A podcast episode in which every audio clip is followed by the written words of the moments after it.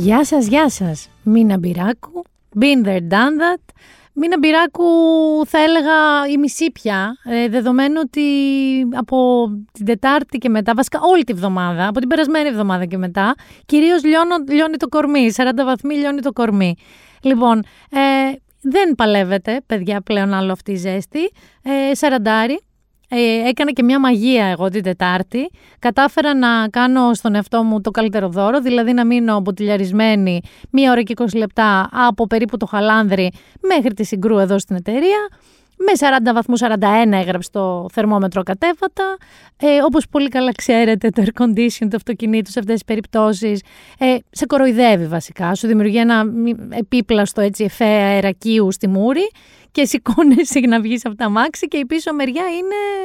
Καταλαβαίνετε. Λοιπόν, όμως, αν νομίζουμε ότι εμείς ε, την έχουμε άσχημα, θα ήθελα λίγο να σταθούμε. Φαντάζομαι το έχετε διαβάσει, ακούσει. Ότι στον Καναδά ε, έφτασε 49,6, 50 βαθμούς. 50 βαθμούς. Εμείς αυτή τη στιγμή καταραίουμε με 40 βαθμούς. Στον Καναδά, στον Καναδά έφτασε 50 βαθμούς λοιπόν. Αυτά είναι ε, ρεκόρ, έτσι προφανώς, ε, είναι η πιο ψηλή θερμοκρασία που έχει καταγραφεί. Στον Καναδά νομίζω είναι η δεύτερη πιο ψηλή, ίσως κάποια στιγμή έσπασε και το ρεκόρ. και μάλιστα οι 14 από τις 15 πιο θερμές, ε, πιο υψηλές θερμοκρασίες που έχουν καταγραφεί ποτέ στον Καναδά, οι 14 από τις 15, καταγράφηκαν τις τελευταίες τρεις μέρες. Οκ. Okay. Και σε έναν μην έφτανε αυτό, φυσικά με 50 βαθμούς, προέκυψε και πυρκαγιά. Είναι τα πάντα πιο ξερά από ξερά. Οπότε αυτή τη στιγμή στην πόλη που καταγράφηκε, που είναι το Λάιτον, ε, έχουν και την πυρκαγιά να διαχειριστούν ούτε ψύλλος στον κόρφο μας. Βέβαια, εδώ θέλω να σας πω ότι επειδή το έχω ακούσει να το λέμε, ότι πώς κάνουμε έτσι. Καλοκαίρι είναι. Συμβαίνουν αυτά. Συμβαίνουν, αλλά αν ρωτήσετε και μετεωρολόγο, δεν είναι ένα peak διήμερο. Αυτή τη στιγμή πάμε για περίπου 10 μέρες καύσωνα. Έτσι, λίγο το Σαββατοκύριακο από ό,τι άκουσα θα πέσει στους 35 που είναι περίπου κανονικές θερμοκρασίες για τώρα.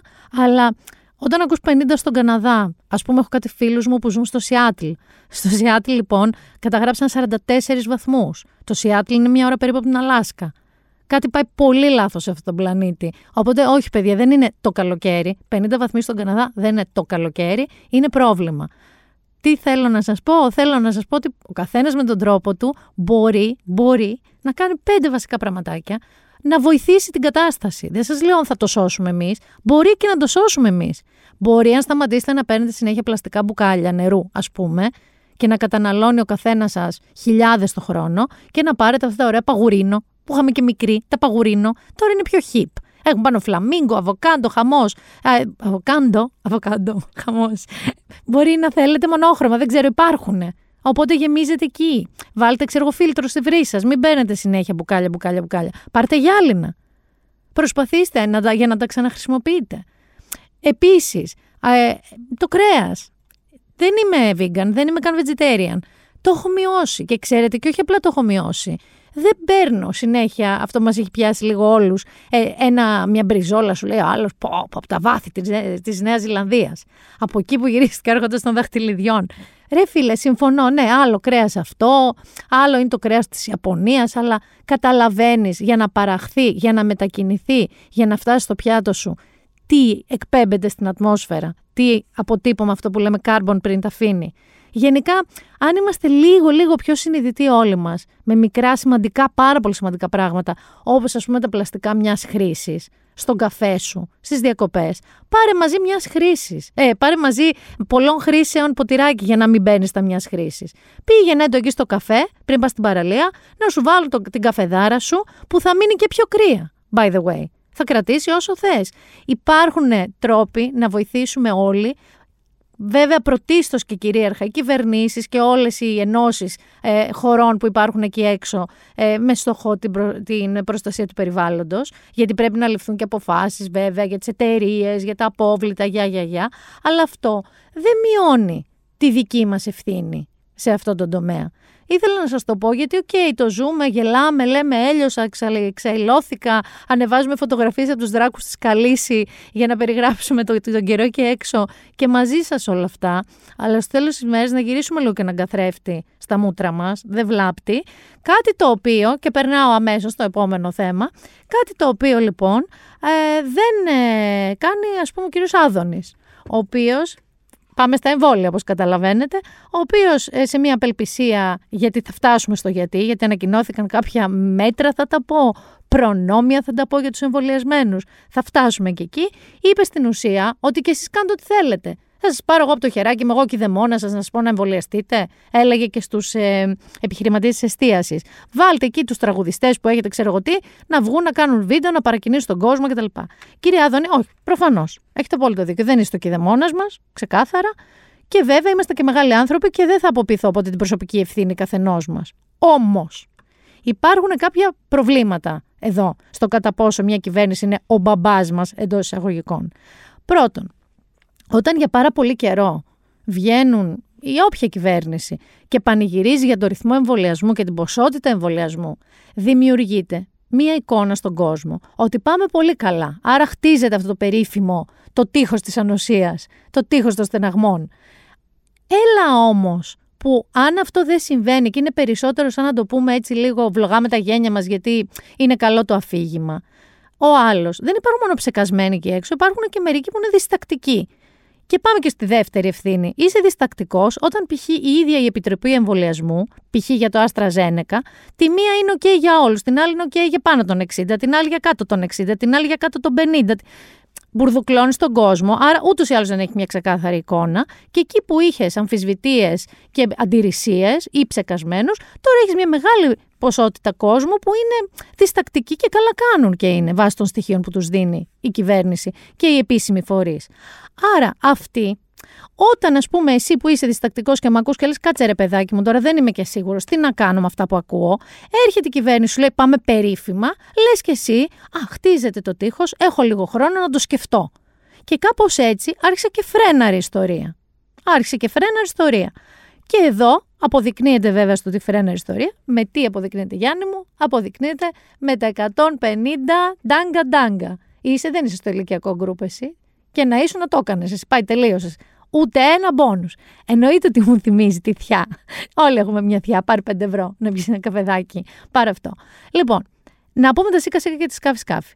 Δεν είναι κάτι για το οποίο η κυβέρνηση πρέπει να είναι περήφανη. OK; Okay? Δεν είναι όμως και μια μέθοδος που δεν έχει υιοθετηθεί εκεί έξω. Δηλαδή στη Washington δίνουν ένα joint δώρο. Ένα τσιγαριλίκι, να το πω στην καθομιλουμένη. Ένα τσιγάρο μαριχουάνας. Γιατί είναι νόμιμο εκεί. Ε, αλλού βάζουν τεράστιες λοταρίες για 20.000 ξέρω εγώ, δολάρια δώρο. Υπάρχουν σε διάφορα σημεία του κόσμου αντίστοιχα κίνητρα τέλος πάντων που δίνονται. Εδώ αποφάσισαν να το δώσουν με prepaid, ας πούμε, 150 ευρώ, ε, να κιόλας να καταναλωθείς σε συγκεκριμένα πράγματα, όχι δηλαδή στα καινούρια παπούτσια που θέλει κάποιος.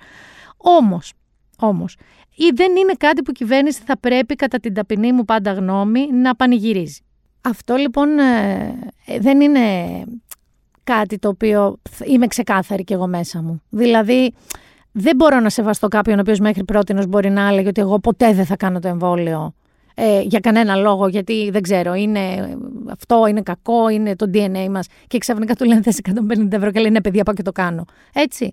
Αλλά δεν μπορώ και να κακίσω την κυβέρνηση που προσπαθεί έτσι. Μπορώ να κακίσω την κυβέρνηση γιατί το έχει πάει πάρα πολύ λάθος για να φτάσουμε στο σημείο αυτό. Το οποίο έχει βέβαια σχέση με αυτό που λέγαμε, με τον περίφημο Δέλτα, Δέλτα, Δέλτα Plus, γιατί άκουσα πρόσφατα και έναν πολύ πολύ πολύ μαύρο όμως, παιδί μου, στην ψυχή, έτσι, δηλαδή μας μαύρη στην ψυχή, έναν λοιμοξιολόγο, δεν θυμάμαι το όνομά του, αλλιώς θα σας το έλεγα, που είπε ότι θα μας βρει, λέει, ο κορονοϊός αυτός το καινούριο στέλεχος στην ξαπλώστρα.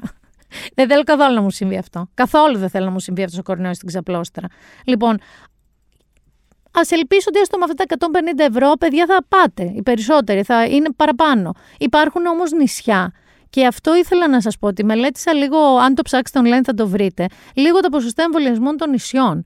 Α πούμε στην Κρήτη είναι πάρα πολύ χαμηλά. Νομίζω και σε ένα από τα νησιά που θα πάω εγώ είναι πολύ χαμηλά. Αυτό είναι λίγο ανησυχητικό, προφανώς. Γιατί να θυμηθούμε, το διαβάζω εδώ πέρα στο, σε ένα άρθρο του News 24 αυτό που είχε πει ο Χάμφρι Μπόγκαρντ, ότι τα πράγματα λέει ποτέ δεν είναι τόσο άσχημα, ώστε να μην μπορούν να χειροτερέψουν. Λοιπόν, άρα τώρα με τον χύψη ωμέγα τρόπο κάτι τέτοιο θα γίνει. Και πάμε τώρα λίγο, μια και είμαστε στο κομμάτι των εμβολιασμών και του κορονοϊού, πάμε λίγο παιδιά σε αυτά τα μέτρα, σε αυτά τα φανταστικά μέτρα που ανάθεμα, ανάθεμα και αν μπόρεσα όταν τα είδα, λέω εντάξει το ψιλοέχω, καταλαβαίνω τι λένε, μετά η μαμά μου που είναι επίσης εμβολιασμένη μου είπε εξήγησέ μου τι είπανε. OK. Okay. Έχει τύχει ποτέ να σας εξηγούν κάτι που είναι έξω τελείως από τις γνώσεις σας και εκείνη την ώρα το καταλαβαίνετε, αλλά αν σας πει κάποιος, μου το λες λίγο, δεν μπορείτε να πείτε κιχ. Ή αν σας κάνει μια πιο αναλυτική ερώτηση, δεν μπορείτε να πείτε κιχ. Εμένα, ας πούμε, όταν μου είχαν εξηγήσει το σορτάρισμα στο χρηματιστήριο, έλεγα μέσα μου, απορώ γιατί δεν έχω γίνει χρηματιστής τόσο καλά που το κατάλαβα. Όταν το εξηγούσα σε έναν τρίτο και αυτός μου έκανε μια έτσι, επεξηγηματική, ε, ζήτησε μια επεξήγηση με ερώτηση, βραχύκλος στο σύστημα, γιατί προφανώς δεν είχα καταλάβει τίποτα, το είχα μάθει πασαληματικά. Να ξέρετε και τα κβάντα μου έχουν εξηγήσει έτσι. Για, ούτε, για κανένα λόγο. Και τις μαύρες τρύπες. Για κανένα λόγο. Κάπως έτσι λοιπόν ένιωσα όταν προσπάθησα να εξηγήσω στη μάνα μου ε, τα καινούρια μέτρα. Δηλαδή δεν θέλετε να ξέρετε. Ε, μισό λεπτό να σας τα πω και να δούμε τι καταλάβατε. Λοιπόν, πάμε να δούμε Ακριβώς τι συμβαίνει κυρίως με τους χώρους εστίασης, ας πούμε. Καταρχάς, τους χωρίζουν σε αμυγεί και μεικτούς. Οι αμυγεί λοιπόν χώροι θα είναι εκεί που έχουν πρόσβαση οι πλήρως εμβολιασμένοι και όσοι έχουν νοσήσει τους τελευταίους 6 μήνες. Άρα έχουν το πιστοποιητικάκι τους.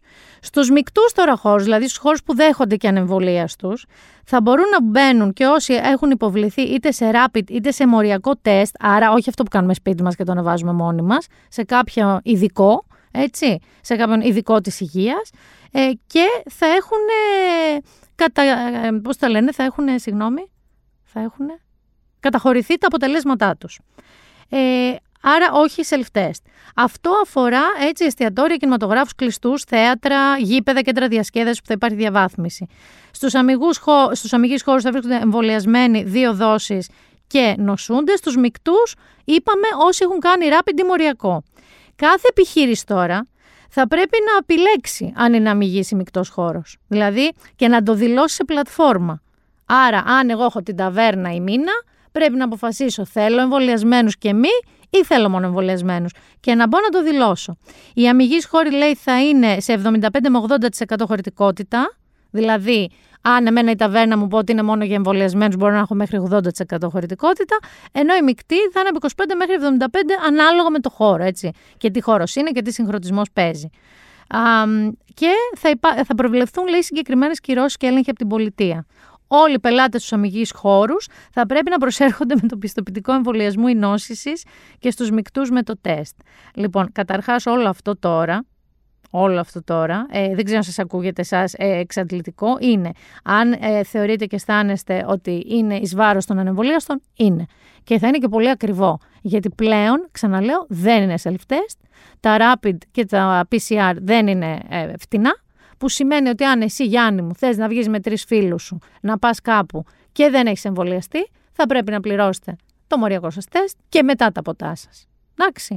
Άρα ναι, δυσκολεύεται πάρα πολύ η φάση. Γέλασα πάρα πολύ ωστόσο με ένα post ε, της ε, Μανίνας Ντάνου ε, στο facebook, η οποία Μανίνα γράφει και στο Lady Like τη φανταστική της στήλη το Α, που είναι οι περιπέτειες μιας μονογονεϊκής οικογένειας, της συγκεκριμένης δηλαδή της Μανίνας, με την κόρη της την Αγγελική, η οποία παιδιά εκτός από σωσίας της Μπιόρκ είναι ένα συγκλονιστικό παιδί.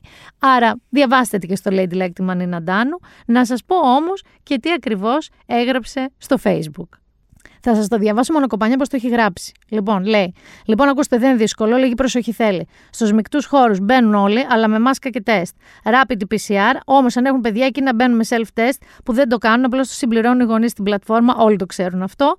Στους αμυγείς χώρους θα μπαίνουν οι εμβολιασμένοι που έχουν κάνει τη δεύτερη δόση πριν 14 μέρες και το αφημί τους λίγη συζυγό, ενώ η πληρότητα σε όλους τους αμυγείς κλειστούς χώρους θα είναι 60% πλην των καφενείων που σερβίρουν και φτέδε, στους οποίους θα είναι λίγο μικρότεροι γιατί μπορεί να βρωμάνε και σκορδίλα, ενώ σε χώρους κάτω των χιλίων ατόμων θα μπαίνει το 75% και στα γήπεδα το 25% και με τεστ και σε όλους τους χώρους θα φοράνε μάσκα, κατά προτίμηση γαλάζια, αλλά μην τρελαίνεστε κιόλας να τα μάθετε γιατί σε κάνα δίμηνο θα μας ξανακλείσουν. Λοιπόν, κάπως έτσι είναι. Είναι ξεκάθαρο πορτοκαλάδο πορτοκάλια.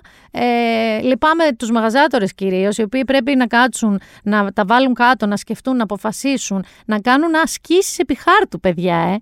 Γιατί η απόφαση του αν θες μόνο εμβολιασμένους ή και ανεμβολίαστου αφορά το κοινό σου, αν θα πέσει, θα ανέβει η κίνησή σου, πόσο θα νιώσουν ασφαλείς οι εμβολιασμένοι αν μπουν ανεμβολίαστοι, αν έχεις χώρους να τους διαχωρίσεις κάπως, ε, αν θα, τι θα δηλώσει την πλατφόρμα. Μιλάμε τώρα ότι είναι ξαφνικά οι τύποι πρέπει να τελειώσει τριγωνομετρία, ας πούμε, ο ταβερνιάρης ε, Γιώργος, για να μπορέσει να αποφασίσει τι θα είναι η επιχείρησή του. Εδώ είμαστε και θα το δούμε. Τώρα τι να σας πω. Ελλάδα είμαστε. Αλλά επειδή ακριβώς είμαστε Ελλάδα, θα περάσω και σε ένα καταπληκτικό, συγκλονιστικό, πολύ αγαπημένο ευτράπελο. Θα σας το ξεκινήσω με την αφήγηση ε, του δικηγόρου του και θα καταλάβετε αμέσως περί τίνος πρόκειται. Ε, μάλλον θα σας δώσω και ένα hint.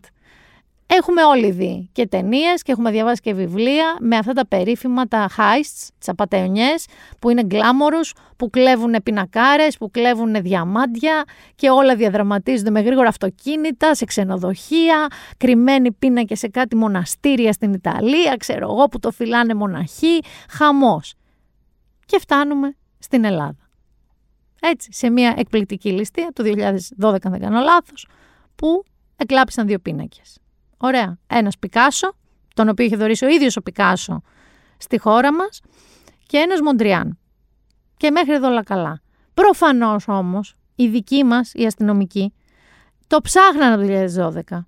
Και τώρα βρέθηκε και ο ένοχος και οι πίνακες. Και οι μεν πίνακες βρέθηκαν σε μια ρεματιά, αν έχετε το Θεό σας, δηλαδή στην Κερατέα, σε μία ρεματιά στην Κερατέα. Ναι, σε κανένα μοναστήρι με μοναχούς. Εμείς τα πετάξαμε, παιδιά, σε μία ρεματιά. Δηλαδή να περνάω εγώ από το ρέμα της Πικροδάβνη κοντά στη γειτονιά μου και να πω ποπ, ένας Βανκόχ. Λοιπόν, πάμε όμως λίγο να ακούσουμε ένα μικρό έτσι μονόλεπτο σχεδόν απόσπασμα από το ρεπορτάζ που έκανε το Mega Channel γι' αυτό και ακούγεται και ο δικηγόρος του δράστη, ο οποίος, by the way, θυμίζει λίγο έτσι όπως τον δείχνουν σκιασμένο, μου θυμίζει λίγο τον Νίκο Οικονομόπουλο εμένα, σε μεγαλύτερη ηλικία.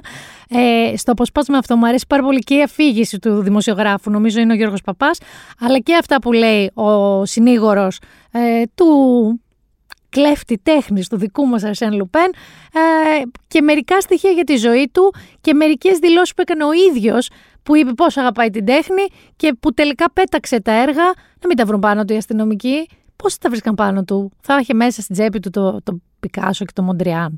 Πάμε όμως να ακούσουμε το ρεπορτάζ του Μέγκα. Η κλοπή των έργων τέχνης από την Εθνική Πινακοθήκη το 2012 θύμιζε σενάριο και ο δράστης ο απόλυτος φαντομάς. Δύο πίνακες του Πικάσο και του Μοντριάν είχαν κάνει φτερά. Εννέα χρόνια μετά ο δράστης συνελήφθη. Δηλώνει λάτρης της τέχνης, είναι 49 ετών, Έλληνας, ελαιοχρωματιστής στο επάγγελμα, χωρισμένος και πατέρας δύο παιδιών. Είναι ο δράστης της κλοπής του αιώνα. Ισχυρίζεται πως αγαπάει την τέχνη και μάλιστα ταξιδεύει συχνά στο εξωτερικό για να επισκεφτεί και εκεί πινακοθήκες και μουσεία. Αγαπημένοι του προορισμοί η Ολλανδία και η Αγγλία που τους επισκέπτεται και μένει εκεί για μεγάλα χρονικά διαστήματα κάθε χρόνο. Ήταν ε, για πολλά χρόνια στην Αγγλία στο εξωτερικό και δούλευε εκεί.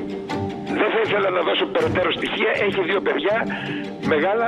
Ε, ε, Σας λέω ότι εργαζόταν για πολλά χρόνια στην Αγγλία στο εξωτερικό. Παντρεμένος, χωρισμένος με δύο παιδιά. Νομίζω ότι προηγούμενα χρόνια, πριν την Αγγλία που δούλευε, ε, εισχολείται με βαφές κτηρίων, διαμερισμάτων κλπ. Ο 49χρονο υποστηρίζει πως δεν είναι συλλέκτης, αλλά έχει φίλους και γνωστούς στο χώρο της τέχνης. Επιμένει ότι το μοναδικό του κίνητρο είναι να έχει στην κατοχή του όμορφα έργα τέχνης. Εγώ είμαι ένας άνθρωπος που αγαπάω την τέχνη. Ήθελα να το κάνω για μένα, δεν είχα σκοπό να τα πουλήσω. Ό,τι έκανα το έκανα γιατί είχα πάθος με την τέχνη. Τον Ιανουάριο διάβασε σε ρεπορτάζ ότι η αστυνομική είναι στα ίχνη του και έτσι μετέφερε τους πίνακες από την αποθήκη στην Κερατέα στη Ρεματιά όπου τελικά βρέθηκαν τα έργα. Τους κρατούσα σε μία αποθήκη και μετά τους πέταξα στη Ρεματιά για να μην τους βρουν οι αστυνομικοί πάνω μου. Το ακούσατε. Λάτρη της τέχνης. Είχε δουλέψει και στα εξωτερικά. Λάτρη της τέχνης. Τα ήθελε απλά. Τα ήθελε. Δηλαδή του άρεσε. Πώς θέλω εγώ ένα ρόθκο που τώρα νομίζω πουλήθηκε 46 εκατομμύρια δολάρια. Τα ήθελε. Αγαπάει την τέχνη. Δεν ήθελε ούτε να τα πουλήσει, ούτε να κάνει τίποτα, απλά αγαπάει την τέχνη. Και αγαπώντας την τέχνη, είχε στήσει παιδιά ένα ολόκληρο σύστημα, έτσι, ένα ολόκληρο σύστημα που ενεργοποιούσε σταδιακά διάφορους συναγερμούς, χωρίς όμως να μπαίνει, ώστε να κλείνει, να τσεκάρει ο φύλακας, να θεωρήσει ότι με κάποιο τρόπο ο συναγερμός έχει το θέμα. Είχε βρει μια μπαλκονόπορτα ανοιχτή, μη σας τα πολυλογώ με τούτα και με εκείνα, πήγε και τα κλέψε. Ωραία. Και ερχόμαστε και βέβαια να πούμε λίγο εδώ ότι για λάτρε της τέχνης, το να πετάς σε μια ρεματιά ένα Πικάσο, παίζει, λέω εγώ τώρα, εικάζω και να μην είσαι πολύ λάτρης της τέχνης. Δηλαδή δεν τον πετάς τον Πικάσο, παιδιά, στα γαϊδουράγκαθα. Ξέρω εγώ, έτσι λέω εγώ τώρα και στις συγγρασίε. Και εκεί που λες αυτός ο δύσμυρος ο Πικάσος σώθηκε, τον ευρήκαμε. Ακούσαμε λίγο και από το Υπουργείο Πολιτισμού ότι τον βρήκαμε επειδή είναι 200 χρόνια από το 1821. το λες και μεταφυσικό, το λες και μεταφυσικό. Τον βρίσκουμε λοιπόν, τον παίρνει η αστυνομία. τον πάμε στην αστυνομία. Βλέπουμε να πιάνουν τον Πικάσο με χερούκλες, γυμνές χερούκλες, δαχτυλούμπες, που πιθανότατα ο άνθρωπος μπορεί νωρίτερα να έχει φάει μια ζαμπονοτυρόπιτα, ας πούμε. Οπότε αυτή τη στιγμή στον πίνακα του Πικάσο μπορεί να υπάρχουν και κάποια ψίχουλα ζαμπονοτυρόπιτας από το φούρνο της γειτονιάς του αστυνομικού. Και σαν να μην φτάνουν όλα αυτά, το στείλουν σε ένα ραφίνι εκεί πέρα και τον έναν πίνακα και τον άλλον πίνακα. Και εκεί που τραβάνε οι κάμερες, πάρ τον κάτω τον Πικάσο. Κανονικά, πάρ τον κάτω τον Πικάσο. Σαν να στήριξε εγώ ένα περιοδικό εκεί. Ω, έπεσε! Παιδιά, ο Πικάσο κάτω. Πικάτο, πικάτο. Ε, τον σηκώσανε και τον ξαναβάλανε. Είναι ένα πράγμα που δεν πιστεύεις στα μάτια σου, έτσι. Να αφιερώσουμε λίγο, λίγη τέχνη ακόμα σε αυτή την τέχνη.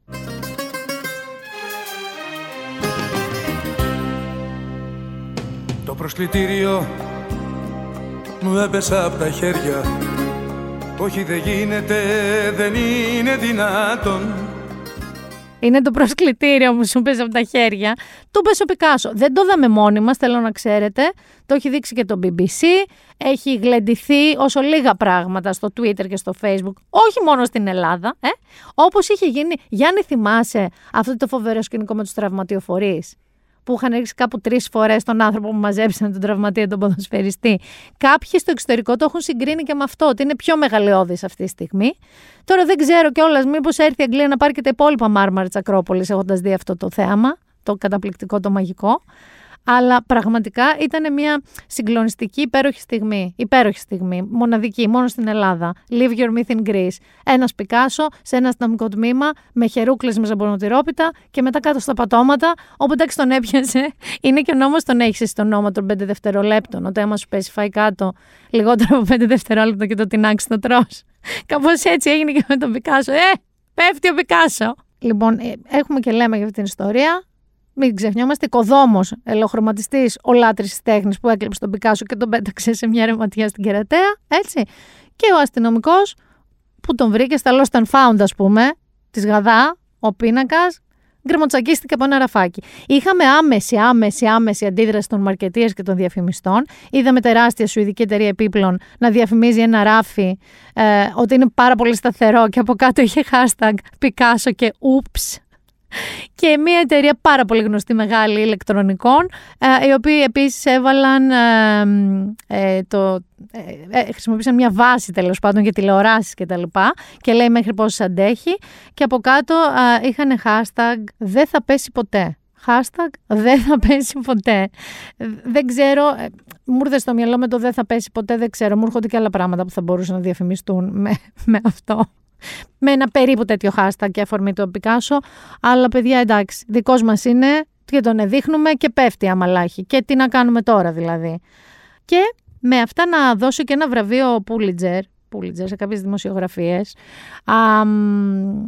Ο Μπάμπης, ο γνωστός Μπάμπης, ο Αναγνωστόπουλος. Αυτός ο Μπάμπης που σκότωσε τη γυναίκα του στα γλυκά νερά και το σκύλο και μετά μα κοροϊδεύει αυτός. Ε, πραγματικά θυμάστε ότι σας το έλεγα και εγώ ότι δεν καταλαβαίνω τι μαζική παράκρουση έχει πιάσει μια μερίδα, μεγάλη μερίδα πλέον των media, ε, που προσπαθούν, δεν ξέρω, να τον ε, θυμάστε και την Τένια Μακρύ που είχε πει ότι θα γίνουμε μέχρι και, πώς το είχε πει, followers. Followers είχε πει ότι θα γίνουμε.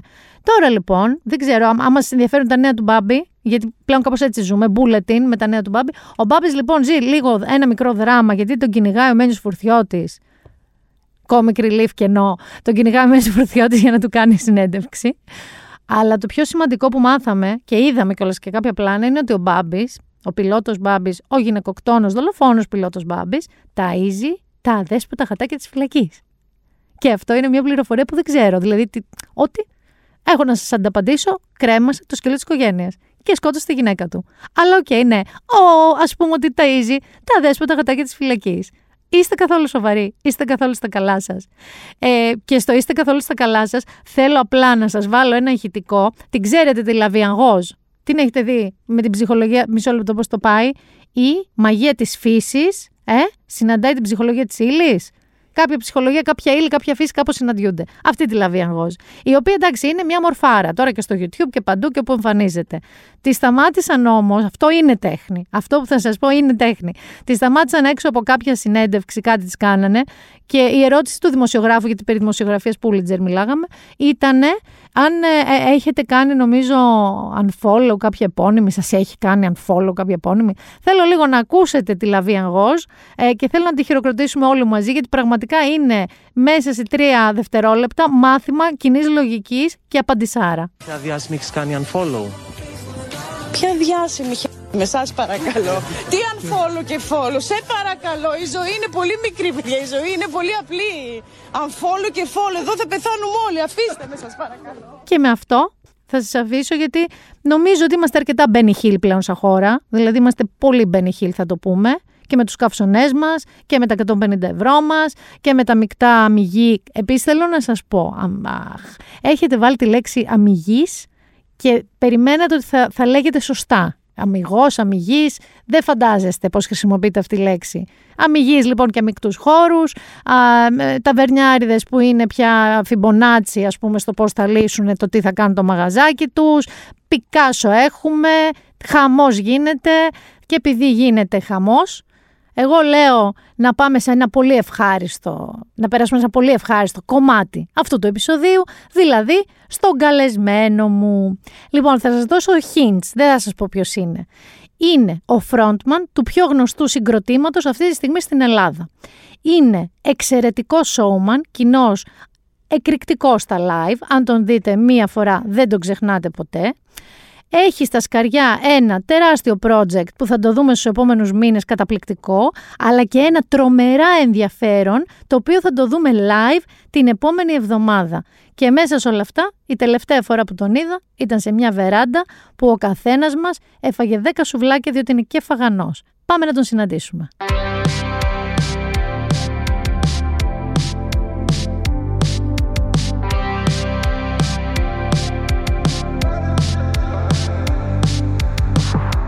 Πιο καυτός από ποτέ ο ήλιος καίει Δώσε μου λίγη δροσιά Το σώμα λέει Όλα είναι ζάλι Θα βουτήξω πάλι Μήπως σβήσω του κορμιού την πυρκαγιά.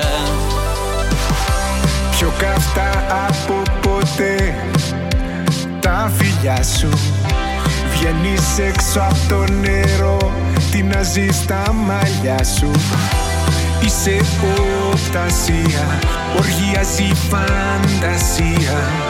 Και να θέλω δεν μπορώ Να τη σταθώ. Καλοκαίρι Ιδρωμένα σε τόνια το μεσημέρι.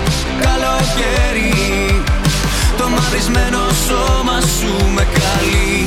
Πες μου κάτι. Φίλια από ήλιο κι αλάτι Καλοκαίρι. Και εσύ το δώρο που μου έχει φέρει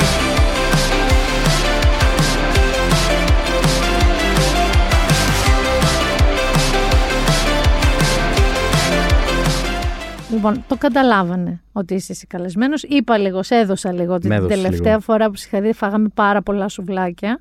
Και ήταν και, και έτσι με καταλάβανε, από αυτό με καταλάβανε. Όχι, εντάξει. Όχι, να ξέρω, δηλαδή. Είπα, είπα. Αν είπα. η φήμη μου στα σουβλάκια προηγείται, να το, Όχι, να το είπα ότι είσαι ο greatest showman. Έλα. Που το πιστεύω κράδαντα για σένα. δηλαδή, όταν ακούω όνειρά μας, σκέφτομαι εσένα σε φάση Super Mario πάνω στη σκηνή. ξέρεις τύπου τόνια, να μην σταματάει με τίποτα. Και μετά, βέβαια, κολλάνε τσίχλες τραγούδια στο κεφάλι. Ναι. Καλώς ήρθες, Θοδωρή Μαραντίνη. Λοιπόν. Καλώς ήρθε. Ε, θέλω να ξεκινήσω από το λόγο για τον οποίο αρχικά σε κάλεσα συγκεκριμένα ε, και είναι κάτι το οποίο δεν το γνώριζα ότι υπάρχει και ε, μου φάνηκε τρομερά καλό και ενδιαφέρον. Μιλάω για το El Sistema Greece. Ε, το οποίο θες να πεις λίγο στον κόσμο τι είναι; Κοίταξε, είναι ουσιαστικά μια ομάδα ανθρώπων, έτσι, ένας οργανισμός να το πούμε, που βοηθάει παιδιά να ενταχθούν στην ελληνική κοινωνία μέσω της μουσικής.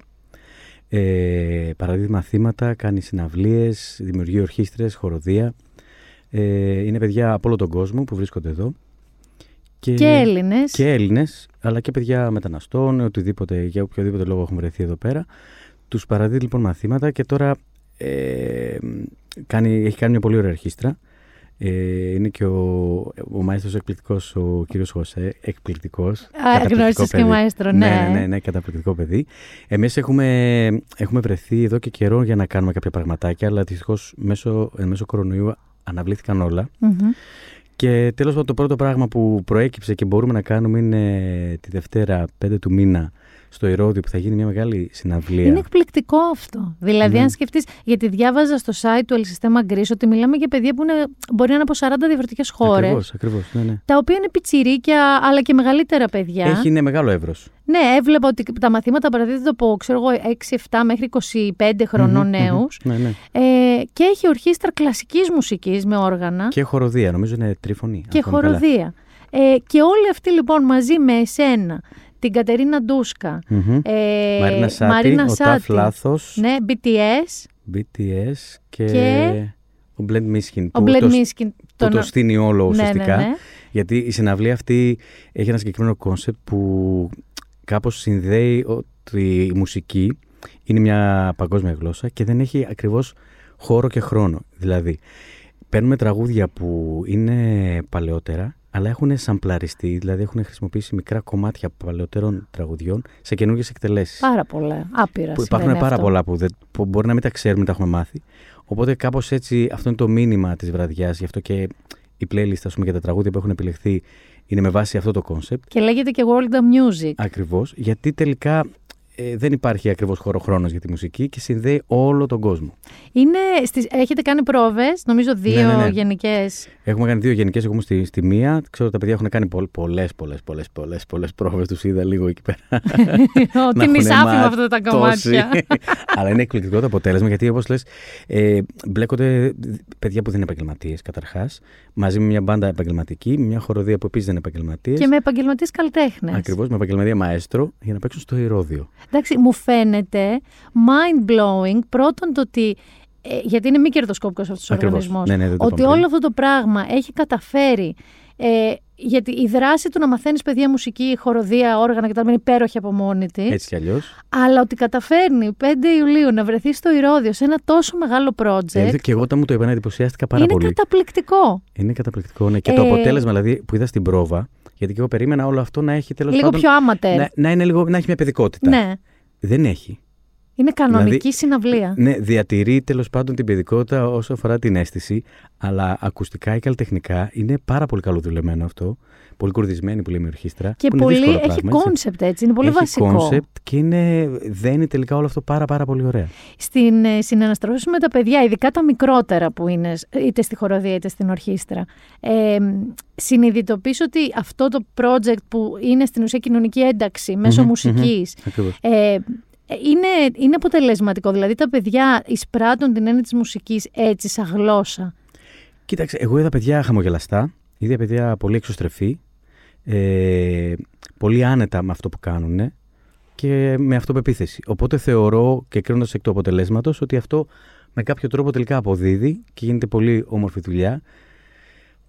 Παρόλο που ίσως να πρέπει να γίνει ευρέως στην κοινωνική δομή της χώρας. Αυτό παντού. Στα σχολεία. Ακριβώς. μακριά. Αλλά τέλος πάντων είναι καλό που υπάρχουν άνθρωποι που έχουν φτιάξει μια δομή για έναν οργανισμό μη κερδοσκοπικό κιόλας, που μπορεί και κάνει αυτή την προσπάθεια. Εγώ έχω δει να υπάρχει αποτέλεσμα. Δεν είμαι ειδικός, ούτε το έχω ψάξει πολύ. Ότι στη γειτονιά μου, όλοι νομίζω έχουμε μια, ένα τέτοιο περιστατικό. Έχουμε και κακά τέτοια περιστατικά που δεν έχουν ταλέντο, είναι πολύ αρχάρι. Κάθε απόγευμα, πέρσι το καλοκαίρι, άκουγα ένα συγκλονιστικό Σε σημείο που προσπαθούσα να είμαι στο σπίτι εκείνη την ώρα και να έχω βάλει καφέ ή κάτι και να κάθομαι στη βεράντα για να ακούσω το παιδάκι που τελικά αποδείχθηκε ότι είναι παιδάκι, γιατί εγώ ήμουν σίγουρη ότι είναι ενήλικας, που έπαιζε έκανε πράκτης βιολί. Και κάποια στιγμή λοιπόν, ε, φεύγοντας από το σπίτι, βλέπω ένα τόσο, τόσο επειδή μου 8 χρονών, 7, με ένα, μια θήκη βιολιού στο χέρι. Και του λέω να σε ρωτήσω κάτι, του λέω Εσύ παίζεις τα απογεύματα και μου λέει Σας ενοχλώ, λέω Όχι, το αντίθετο, του λέω. σε παρακαλώ. Πού να αγοράσουμε το CD σου, Παίζει κι άλλο. ε, θεωρώ λοιπόν ότι ναι, τα παιδιά που σχετίζονται με τη μουσική ποικιλοτρόπως μπορεί και απλά να ακούνε. Γιατί τα παιδιά, μην νομίζεις, δεν είναι από μικρή μέσα στη μουσική. Η μουσική έτσι κι είναι είναι μια ψυχοθεραπεία. από μόνη της. Είτε είσαι ακροατής, είτε είσαι ενεργά μέλος της, ας το πούμε, και παίκτης. Οπότε θεωρώ ότι ειδικά στα παιδιά και είναι, μου κάνει και λίγο αρνητική εντύπωση να πω ότι στα σχολεία δεν είναι πολύ το μάθημα της μουσικής. Το αφήνουμε λίγο ή το έχουμε λίγο παρακατιανό ή πολύ, πολύ το ξεπετάμε. Πάρα πολύ. Ε, και αν δούμε και λίγο πιο παλιά έτσι, και στα αρχαία δικά μας χρόνια, πώς η μουσική ήταν τόσο σημαντική και πώς όλο αυτό εκπαιδεύει το μυαλό και την ψυχή. Τρομερά. Ε, κοινωνικοποίησε. Δηλαδή έχει, έχει πολλές παραμέτρους που είναι πολύ πολύ σημαντικές να υπάρχουν για την παιδεία μας. Επαφείται νομίζω περισσότερο τα σχολεία στο να πω τη σωστή λέξη, στο πάθος ε, του εκάστοτε δάσκαλου μαθητη, ε, μουσικής. Ναι, δηλαδή, εγώ έτυχε δυστυχώς. χρονιά που ο άνθρωπος αυτός το λάτρευε και προσπαθούσε να μας το μεταδώσει και υπήρχε και χρονιά που ναι, πολλές... ακούγαμε ένα κομμάτι του Καλομήρη 9-10 μήνες. Όσους μήνε είχαμε το σχολείο. αυτό κάναμε, ένα κομμάτι του ναι, Καλομήρη. Δυστυχώς αυτό. Δηλαδή, έχουν αφαιθεί στη διακριτική ευχαίρεια και το πάθος, όπως το είπες, του εκάστοτε δάσκαλου. Καλά, μην πας μακριά. Δεν έχουμε σεξουαλικό πρόβλημα, ε, σεξουαλική διαπαιδαγώγηση, δεν έχουμε άλλα και άλλα. Είναι άλλη κουβέντα αυτή, αλλά τέλος πάντων δεν είναι τόσο εκτός. Αλλά ευτυχώς υπάρχουν άλλες ομάδες και άλλες δομές που το προσπαθούν. Αλλά καλό είναι λίγο να το βάλουμε Θα συνεχίσω σε παιδική ηλικία, αλλά θα το πάω σε layers. Α, για πες. Θα πάω στους δικούς σου γιους. Mm-hmm. Που ο ένας τώρα δεν, δεν το λες και παιδί-παιδί, νομίζω ε, είναι εφηβάκι, ε. ε, ε εφηβάκι, έφηβος. 12-13, πόσο είναι; Στο 13.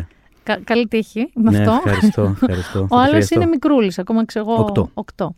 Ε, αυτά τα παιδιά λοιπόν έχουν μεγαλώσει σε ένα σπίτι με μουσική. Μάλιστα, τη φορά εκείνη τη βραδιά που λέμε τα σουβλάκια, νομίζω είχατε μόλις αποκτήσει ένα μικρό drums. Σε Α, drums. Ήταν, ναι, σωστά, ήταν εκείνη η υπέροχη στιγμή. Είχα δει ένα συγγνώμη μια drums. Στου γείτονέ μου θα ζητήσω για άλλη μια φορά από τώρα. Για τότε. ένα drums μiniατούρα. ναι, ναι, συγγνώμη γείτονε. Ε, έχω δει σε μια συνέντευξή σου, αν δεν κάνω λάθος, τον Τάσο Τρίφωνος πρόσφατη, ε, που είχε πει ότι ναι, εσύ τους εισήγαγες με κάποιο τρόπο, αγοράζοντας όργανα και βάζοντας για μαθήματα, αλλά μετά τους άφησες τύπου αν θέλετε. Ναι. Εγώ θεώρησα ότι αυτό είναι.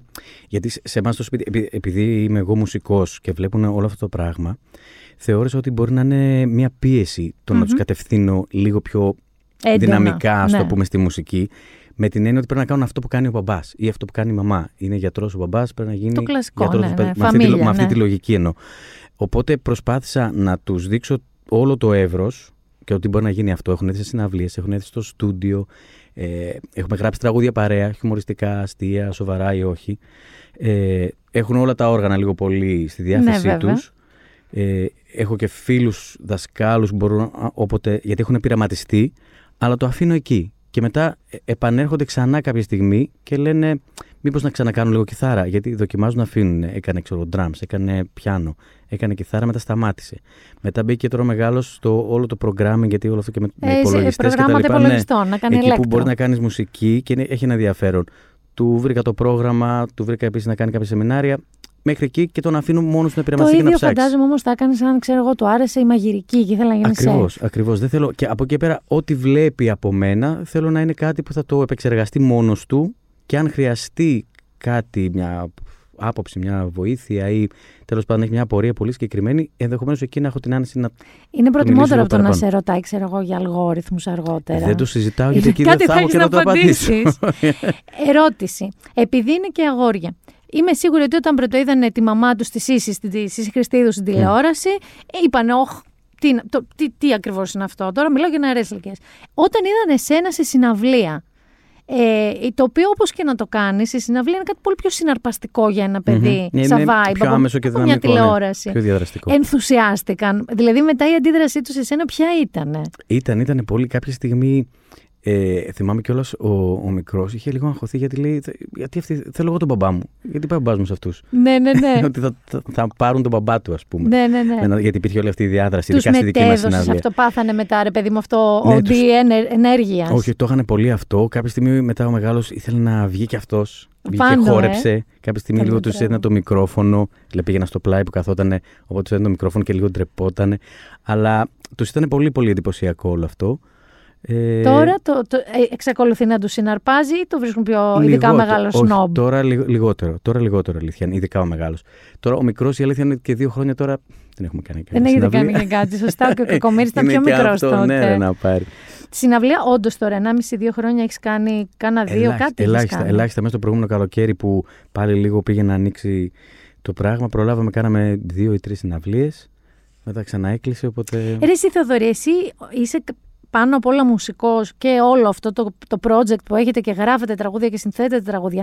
Όμως θεωρώ ότι ένα πολύ πυρηνικό κομμάτι του εαυτού σου είναι το performance. Δηλαδή θεωρώ ότι ένας από τους λόγους που είσαι λίγο Dorian Gray κατάσταση είναι γιατί βγαίνεις και σπάς αυτό που κάνεις πάνω στη σκηνή. Ε, είναι το μεγαλύτερο διάστημα που έχεις μείνει χωρίς live, σωστά; Ναι, ναι. Ever. Ναι, από ναι, το ναι, που ναι, ναι. Από ξεκίνησες. τότε που ξεκίνησα, ναι, με διαφορά. Τι, 20 χρόνια ποια ήταν τώρα. η διακύμανση συναισθημάτων; Είπες κάποια στιγμή, ας ξεκουραστώ και λίγο και μετά. Ναι, ο α- ημέ. αρχ- αρχικά να σου πω ήταν αυτό. Ε, αρχικά είπα, ήταν λίγο σοκ να δω, ωραία, τι κάνουμε. Μόλις είδα ότι αυτό κρατάει, λέω, ωραία, ευκαιρία να ξεκουραστούμε. Οπότε τους πρώτους μήνες η αλήθεια είναι μου έκανε καλό. Όπως σε όλους. Στην ναι, αρχή δηλαδή- είπαμε πιτζάμα, τέλεια. Ακριβώς, λίγο χαλάρωσα, πέσαμε σε άλλους ρυθμούς, σκέφτηκα. Δεν δι- διάβασα 100 βιβλία, ούτε έγραψα Ούτε 100 τραγούδια. έψησες Όχι, ε, τεμπέλια, φρέσκια πίτσα. Ούτε έκανα όλες τις συνταγές του Πετρετζίκη. Καμία σχέση. Ναι, δηλαδή, ναι, ναι. βαριόμουν. Κάθισα και Τα βαρέθηκα. ίδια. Δεν έμαθα Και το ούτε είχα ένα μεγάλη καινούριο ανάγκη. πράγμα. Ακριβώς. Και αγχωνόμουν λίγο πολύ ξαφνικά να ανακαλύπτω 32 καινούργια χόμπι και δεξιότητες. Αλλά τέλος πάντων εγώ ήθελα να τεμπελιάσω. Γιατί είχα να τεμπελιάσω από τα 13 που έχω ξεκινήσει να δουλεύω, έτσι. Οπότε ήθελα να τεμπελιάσω και τεμπελιάσα. Μετά βέβαια άρχισε να μου λείπει πολύ αυτό. Πάρα πολύ. Και επειδή τέλος πάντων είδαμε ότι αυτό θα τραβήξει, εκεί κάπου άρχισε να πέφτει λίγο η ψυχολογία. Και πρέπει να πω ότι και εμένα με έριξε αρκετά και για πρακτικούς λόγους. Δηλαδή, Μετά αρχ- πήγα να σου πω ότι αρχίζει και το ζόρι το οικονομικό, έτσι. Ακριβώς. Για Γιατί μας δηλαδή πιέστηκε πολύ η κατάσταση οικονομικά και καριερίστικα. Δηλαδή λες, παγώνει η καριέρα σου. Που είναι, μια, δυ- είναι η, η δική μας καριέρα είναι λίγο δυναμική. Βέβαια είναι. Έτσι, οπότε σε- Φιντάρει το ένα στάδιο το επόμενο. Ακριβώς. Οπότε λίγο αγχώνεσαι. Λες τώρα τι θα γίνει, πώς θα γίνει αυτό; Να σου θα πω, είμαστε είχες- μέσα από το Instagram, μέσα από το YouTube; Ναι, μόνο. αυτό. Ε, Προβληματίζεσαι. Είχες ε, άγχος, γιατί εσείς είστε και μια κολεκτίβα, οκ; Δηλαδή, έχεις άγχος αρχικά για τον εαυτό σου, Βέβαια. για τα παιδιά σου, για το σπίτι σου. Κατά δεύτερον, για τους κοντινούς, δηλαδή το συγκρότημα. Αλλά έχετε και έναν Ακριβώς. ε, Είναι μια ομάδα ομόκεντρο ανθρώπων- κύκλο άλλο. ακριβώς, ακριβώς. Δηλαδή, φαντάζομαι ότι έχει τεχνικούς. Τεχνικούς, ηχολήπτες, Όλοι. είναι οι εταιρείες που μας στείλουν ήχο, φώτα. Δηλαδή υπάρχει, όπως λες, αλυσιδωτά ένας κύκλος που ανοίγει και μια λυσίδα τέλος πάντων που συνδέει πολλούς ανθρώπους επαγγελματικά. Μίλαγες μαζί τους αυτό το διάστημα. Με, μιλήσαμε αρκετούς. Όλοι ήταν πολύ προβληματισμένοι, πολύ αγχωμένοι. Κάποιοι πολύ χάλια, κάποιοι συγκρατημένα αισιόδοξοι. Ε, αλλά ξέραν όλοι ότι. Είμαστε... μπορείς να κάνεις κάτι. Ακριβώς. Είμαστε σε αυτό το καζάνι. Βλέπαμε κάποια στιγμή και την πολιτεία που προσπαθούσε να κάνει πράγματα. Νομίζω ότι δεν μας βοήθησε τόσο. Όχι, η αλήθεια είναι ότι θεωρώ ότι εσάς, όπως Τους ας ηθοποιούς, πούμε. δηλαδή ηθοποιούς τους συναφείς εσάς, κλάδους αυτούς της τέχνης. Δεν, χορευτές ε, κτλ. ενώ την εστίαση τη στήριξε καταπληκτικά. Ναι, δηλαδή, ναι, ναι. πολλοί τα κατάφεραν να μην Ακριβώς. κλείσουν, να ξανανοίξουν. Εσάς η αλήθεια είναι ότι το άφησε πολύ ή το άφησε και καιρό να σέρνετε. Και, καιρό, και ακόμα και τώρα Δεν είναι έχει. ο τελευταίος κλάδος που δηλαδή έχει ανοίξει με τέτοιους περιορισμούς και συνθήκες που στην πράξη δεν μπορείς να λειτουργήσει και πολύ καλά. Είναι μόνο, επιτρέπεται μόνο καθιστό, ας πούμε. Είναι μόνο καθιστό, αρχικά ειδικά στη- στα, δηλαδή θυμάμαι αρχές Μαΐου. Να σε δω να κάνεις ε, μουσική δωματίου. Μα πραγματικά, Ακίνητος κι α, εσύ όμω. Πραγματικά έχω βγάλει τον ταλάρα από μέσα μου. Σκα- σκαμπώ και κάθομαι με την κιθάρα. Λέω ευτυχώς. Ε, αλλά και με τους περιορισμούς που ήταν αρκετοί, δεν, δεν ήταν πολύ ρεαλιστικό αυτό. Δηλαδή, όταν Μμ. είχε το 50% χωρητικότητα, η ιδιωτική πρωτοβουλία έλεγε: Παιδιά, εγώ δεν βγαίνω. Δεν Μα κάνω αφού δεν τίποτα. βγαίνω, ναι, δηλαδή Δεν τα κάνω τίποτα». λειτουργικά μου κόστη είναι μεγαλύτερα. Οπότε στην πράξη σου λέγε ότι παίξε, σου κόβω και επιδόματα και οτιδήποτε σε όλους, αλλά με τις απαγορεύσεις δεν μπορούσες και να παίξεις. Οπότε Ή τα είσαι ελεύθερος να γυμναστήρια. παίξεις ακριβώς τα γυμναστήρια. Διπλή μάσκα ο άλλος Διπλή πάνω στο μάσκα, ναι. ελλειπτικό να κάνει Θα τι; πεθάνεις, Πώς θα δηλαδή. το κάνει; από ασφυξία. ναι, και εγώ θεωρώ ότι είναι αυτό οξύμορο. Ωστόσο, νομίζω ότι. Δεν ξέρω αν θα είναι αυτό το καλοκαίρι. Θέλω να ελπίζω ότι σε κάνα οχτάμινο. Μάλλον. εννιάμινο. Νομίζω τα στοιχεία αυτό δείχνουν. Και κοινή λογική βλέποντας τα πράγματα. Σίγουρα έχει ανοίξει κάπως το πράγμα. Δεν είναι όπως το προηγούμενο. Θα είμαστε καλύτερα. Φαίνεται ήδη και από, το, από τα ενδιαφέροντα που υπάρχουν ε, Μμμ. τηλέφωνα. Δηλαδή έχει ξεκινήσει λίγο η διαδικασία και έχει απαλύνει την ψυχή όλων. Ότι ρε παιδί μου, τουλάχιστον ναι, δεν βλέπω τείχο τώρα. Βλέπω λίγο φωτάκι Λες πίσω. ότι βρήκαμε το παράθυρο τουλάχιστον, έχει μπει το φως. Θα βρούμε και την πόρτα κάποια στιγμή. Δεν είναι, δηλαδή, καλό είναι να αρχίσει λίγο να υπάρχει μια ροή και θα καταλήξει κάπου. Θα Ας είμαστε κάνεις αισιόδοξοι. ε, συναυλίες τώρα το καλοκαίρι καθόλου; Ναι, έχουμε κάνει ήδη μία στη Θεσσαλονίκη ε, και τώρα έχουν ξεκινήσει λίγο να ανοίγουν και άλλοι δρόμοι. Ε, ήδη νομίζω έχουμε κλείσει άλλες δύο-τρει και είναι αρκετοί οι διοργανωτές που είναι συγκρατημένοι και αυτοί και λένε Α μιλήσουμε, ας το έχουμε έτσι στο περίπου. Μωρέ τώρα, μας και έχουν βλέπουμε. πετάξει και το. Μας σουτάρανε και το Δέλτα, Δέλτα Plus. Ε, Ναι, που είναι και αυτό και σε- αρχίζανε. σε τρελαίνει πάλι. Ρε, εσύ, εγώ άκουγα πάλι σήμερα ένα λοιμοξιολόγο να λέει Ε, και μας βρει λέει, στην ξαπλώστρα το 15 Αμά και λέω βρε, ρε Χριστιανέ μου, άνθρωπε. αμά βρε, Χριστιανέ μου». Σταμάτα, δηλαδή, πες το αν έρθει. Μην το λες από τώρα και είμαι με τη μάσκα, ας πούμε. Ναι, ναι, δεν ξέρω. Είναι και αυτό που λες. Ε, θα, δηλαδή, ακούς πολλούς. Αχ, ξανά από Σεπτέμβριο θα μας κλείσουν και λες, Όχι, ρε παιδιά. Δηλαδή. Εσύ όμως, ενώ δεν κάνεις συναυλίες, δεν εκτονώνεσαι εκεί. Ε, ξε- έχεις ξεκινήσει να ετοιμάζεις κάτι το οποίο είναι ένα ας πούμε tribute στα 20 χρόνια σας Μμμ. θα πάμε και στα 20 χρόνια σας ε, που ξέρω εγώ θα ήταν ένας δίσκος 10 κομμάτια, 12 κομμάτια νομίζω ότι πρέπει να είσαι στα 30 κομμάτια, 40 Πι- Πίτσα κομμάτια γίγας είναι αυτό που είναι. θα βγει, δεν τελειώνει ποτέ. θα βγει αφιέρωμα κατά πάρτε το τετραπλό μας CD τέλος πάντων λίστα στο Spotify με 200 κομμάτια Κάπως έτσι, ναι. τι είναι ακριβώς αυτό; Κοίταξε, αυτό προέκυψε όντως εν μέσω καραντίνας λόγω της ανάγκης του να μπορέσουμε κάπως να, να ασχολούμαστε με τη μουσική και να, είμαστε εκτονωθείτε, δημιουργικοί. ναι, δημιουργικά ακριβώς Ε, επειδή όντως μέσα στην καραντίνα μας ήταν επέτειος, α το πούμε, των 20 ετών και λέγαμε Είναι κάτι 20 θέλαμε να χρόνια κάνουμε. ονειρά 20 μας. χρόνια ονειράμα. Στην Παιδί πράξη 21. μου, πλέον. 21 χρόνια. Ναι, βέβαια, γιατί μου λες, 20 χρόνια μπάντα. Δεν, ούτε ξένες ε, iconic μπάντες δεν έχουν κρατήσει τόσο. Είναι δύσκολο. Γενικά, επειδή το ψάξαμε, εν, έτσι, εν ενεργεία και στο προσκήνιο, δεν ξέρω αν υπάρχουν πολλές μπάντε. Μπορεί να μην υπάρχει και στην Ελλάδα 20 συνεχόμενα χρόνια. Ε, δεν νομίζω κι Έτσι, εγώ. Ελληνο- Μπάντα, μπάντα, έτσι. Δεν εννοώ ένα ντουέτο ή Εντάξει, κάτι. Είναι Blues Wire που είναι μια μπάντα στη Θεσσαλονίκη. Όντως. Ναι, αλλά αυτοί πα- κάνουν, παίζουν blues, δηλαδή είναι ένα άλλο πράγμα. Αλλά είναι γύρω στα 25 χρόνια αυτοί μαζί και ξεσταματάνε, παίζουν. Ναι, αλλά κάνουν ένα είδος και Αυτό, ένα ένα κοινό άλλο και πράγμα, αυτό. ναι, ναι, ναι. Εσείς τώρα κάτσε ένα αλλά λεπτό. συνεχόμενα και προσπαθώντας να είμαστε και στο προσκήνιο Ναι. όλη αυτή την περίοδο, ίσως να είμαστε όντως οι μοναδικοί. Και το πάτε με μια λογική που εγώ λατρεύω. Δεν ξέρω αν θυμάσαι ο Σινάτρα που είχε βγάλει ένα διπλό δίσκο μόνο με ντουέτα. Ναι, ναι, που ναι, είχε ναι. μέσα από Celine Dion, Barbara Streisand, είχε ό,τι μπορείς να φανταστείς. Ότι το πάτε κι εσείς με μια λογική που κάνετε μόνο συνεργασίες, Ακριβώς έτσι. προέκυψε. Αρχικά ήταν μια σκέψη να κάνουμε δύο-τρία πραγματάκια. Να κάνουμε ένα σαν LP, ας πούμε, 4-5 τραγούδια και να πειράξουμε κάποια δικά μας τραγούδια με συναδέλφους μαζί, να είναι όμω ντουέτα. Μιλώντας με συναδέλφους και κάνοντας και ένα brainstorming με την μπάντα, ξαφνικά αυτό άρχισε να μεγενθύνεται, να μεγενθύνεται, να τον αγκαλιάζουν άλλοι φίλοι Είναι σαν τραγουδιστές. που κάνεις ένα κάλεσμα, θες να κάνεις ένα event και Ναι, λες, ναι, λοιπόν ρε. θα καλέσω εγώ 20 γνωστούς. Ε, εντάξει, θα αρχίσω, θα μου κάτσουν 5 και τελικά σου κάθονται 20 Όλοι, και, φέρουν πρέπει να φίλους. το διαχειριστείς. Αυτό. Και ξαφνικά έχουμε φτάσει τώρα να έχουμε τουλάχιστον 30 συμμετοχές. Εντάξει, υπέροχο είναι αυτό. Που είναι υπέροχο, αλλά λες, πού, πού, πώς θα χωρέσει όλο αυτό. και πώς Πίστεψε θα το- με, ο κόσμος θέλει τόσο πολύ να ακούσει ξανά μου, καινούρια μουσική. Και όχι, και προκύπτουν πολύ ενδιαφέροντα πράγματα. Γιατί είναι και κάποιες που είναι λίγο κοντ. Δηλαδή, πώς ήταν αυτό που κυκλοφορήσαμε με τη Χαρούλα Εντάξει, Αλεξίου. αυτό ήταν υπέροχο. Που προέκυψε κάτι πολύ διαφορετικό και απρόσμενο. Τώρα κάναμε το Λοκομόντο. Ε, Έχει, έχει μέσα πράγματα δηλαδή που και για μας είναι πρόκληση. Έχουμε τραγουδήσει δηλαδή ένα παραδοσιακό τραγούδι της Λέρου μαζί με τη Μαρίνα Σάτι. Τι ωραία. Που είναι κάτι που είναι καινούριος ήχος και για μας. Ήταν μια πρόκληση και θέλαμε κι εμείς λίγο μέσα από αυτή τη διαδικασία, αφού είχαμε χρόνο. Νομίζω ότι θα πάει πάρα πολύ καλά, Θοδωρή, εγώ αυτό. Μου ακούγεται τρομερά Μέχρι ενδιαφέρον. στιγμής έχει καλή ανταπόκριση. Τώρα προσπαθούμε να το ολοκληρώσουμε κάποια στιγμή ώστε να κυκλοφορήσει. Ευελπιστώ. Πρέπει να βάλω ένα stop. Ξέρεις τι, ε, νομίζω ότι καλό είναι, δηλαδή να κάνει μια εισήγηση να κυκλοφορήσει, γιατί ειλικρινά Ναι, σου μιλάω ναι, θα πάμε πρέπει. και για 40. Δεν το συζητάω. αφού με- Όλοι, όλοι οι συνεργάτες μου και η μπάντα με κοροϊδεύει. Και λίγο το τρέχω αυτό. Σταμάτα το. Δηλαδή λέω, φτάνει. Μου λένε, Μεγάλε, φτάνει. δηλαδή, και, ξέρεις, τα, τα τραγούδια λέει, δεν τελειώνουν που έλεγε ο Ντίλαν, τα παρατάμε. Κάποια στιγμή λέμε, φτάνει. Ποτέ. Οπότε είμαι τώρα σε μια φάση που λέω: Οκ, όντως φτάνει. και έχω πει Υπάρχει εκεί. στη λίστα ονομάτων που υποθέτω δεν θα μου την πει όλη, γιατί φαντάζομαι στοιχείο έκπληξης να κρατήσουμε Ε, και κάποια κάτι. στιγμή κάτι Οκ. πρέπει, ε, Έχεις να μου πεις όμως κάποιο ακόμα όνομα έτσι που δεν θα φανταζόμουν ότι θα κάνατε ντουέτο και κάποιο που αν σου έρθει και πει ναι, θα κάνεις ένα ακόμα τραγούδι. Ω, Θεέ μου. Κοίταξε, είναι. Ε, έχουμε κάνει ένα πολύ ωραίο ντουέτο με τη Δήμητρα Γαλάνη.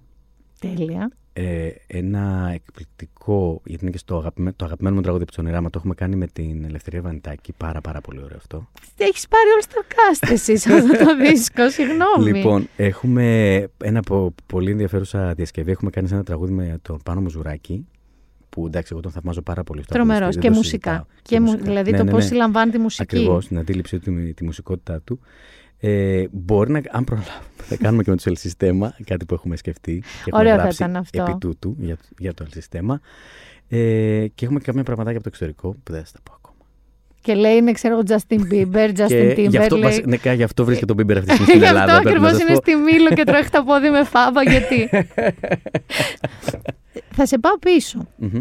Στη δική σου παιδική ηλικία. Μμμ. Γιατί έχω την πληροφορία ότι καταρχάς, όντως δουλεύεις από τα 13, δεν σε στέλναν σε αυτοκίνητα, φαντάζομαι. όχι, όχι, εντάξει, είπαμε Κατά τώρα. μια δεν είμαι τόσο οικογενειακή καήλας, απλά επιχείρηση. Στην οικογενειακή επιχείρηση τα καλοκαίρια πήγαινα και δούλευα. Η οποία ήταν επιγραφές, σωστά. Yes. Ε, εσύ τι έκανες, ήταν, ο- τι ρόλους, έχ- τι δουλειές έχεις κάνει σε αυτή την επιχείρηση; Κοίταξε, αρχικά ως πιτσιρικάς δηλαδή στα 12-13, ε, ήμουν ο βοηθός του μπαμπά μου. Οκ. Φέρ το κατσαβίδι. Βυζολαβίζω. Ακριβώς, Ναι, ναι, ναι, ναι. αυτό. Φέρ' το κατσαβίδι, πιάσε την τανάλια, κουβάλα.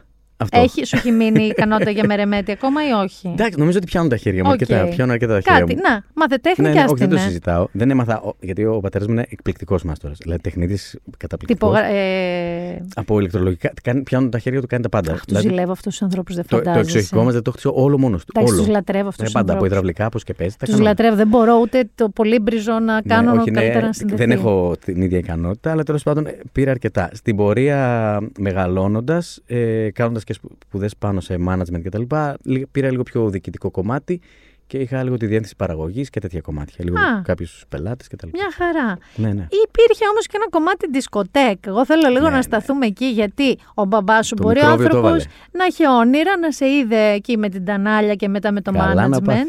Αλλά σε είχε δει και τραβόλτα. Με είχε δει και τραβόλτα, η αλήθεια είναι. Είχε δισκοτέκ ο μπαμπάς σου on ναι, the είναι, side; είναι λίγο πολυπράγμων και ο μπαμπάς μου.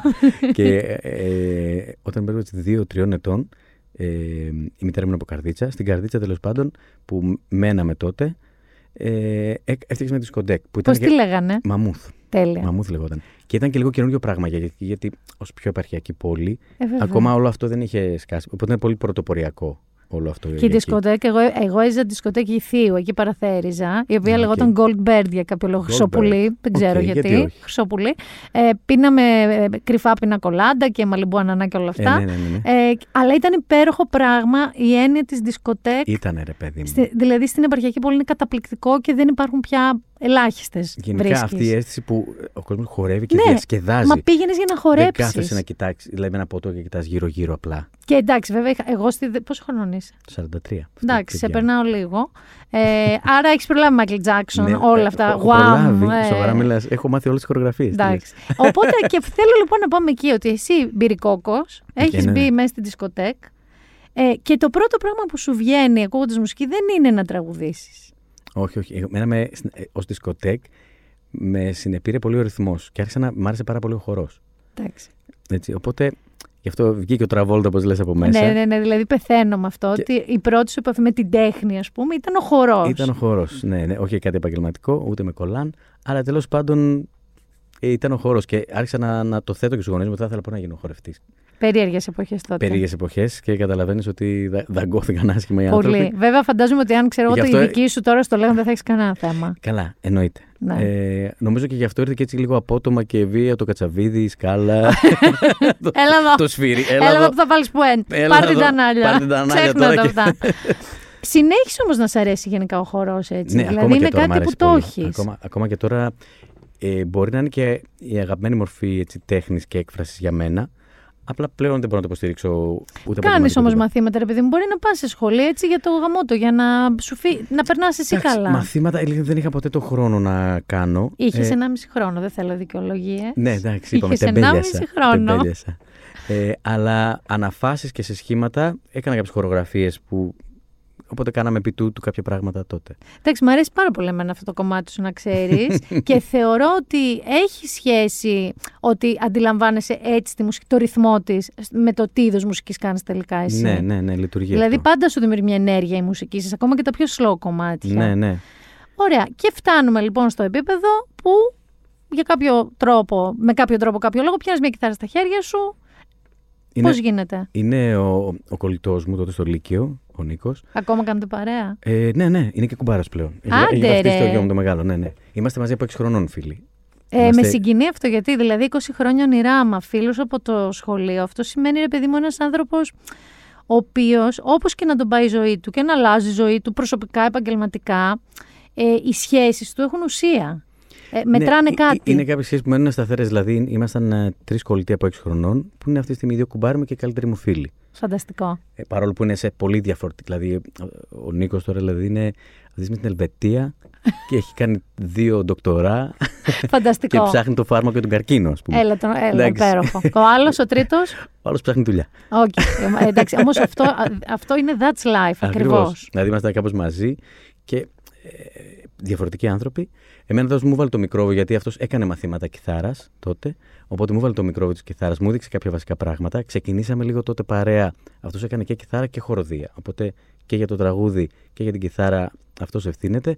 Ξεκινήσαμε λίγο να παίζουμε τότε λίγο παρέα στο σχολείο, σε κάτι μπαράκια και τα λοιπά, εκδηλώσεις. Σχολείου κάνατε, γιορτές ναι, σχολείου. Ναι, ναι, ναι, το πρώτο, Εγώ το πρώτο είχα live το ήταν... δολιβοριά στο σχολείο μου. Αλήθεια; Ο, κάθε 25η Μαρτίου, όλες τις γιορτές που είχαμε, περιμέναμε μόνο για να παίξει ο φίβος. Ε, λογικό είναι. Αυτό. Εννοείται. Αυτό. δηλαδή ήταν, είναι ένα χρόνο μεγαλύτερός μου, αν δεν κάνω λάθος. Α, τέλειο. Ναι, η, πρω, η πρώτη εμφάνιση μπροστά σε κοινό ήταν με το φροντιστήριο των Αγγλικών που ήμασταν μαζί με τον Νίκο. Ε, που τραγούδισα πλάτη. Αντιτροπή. Ήσουνα, stage, ήσουνα stage shy. Ναι, είναι πολύ περίεργο αυτό. Δεν ξέρω πώς έχει εξελιχθεί.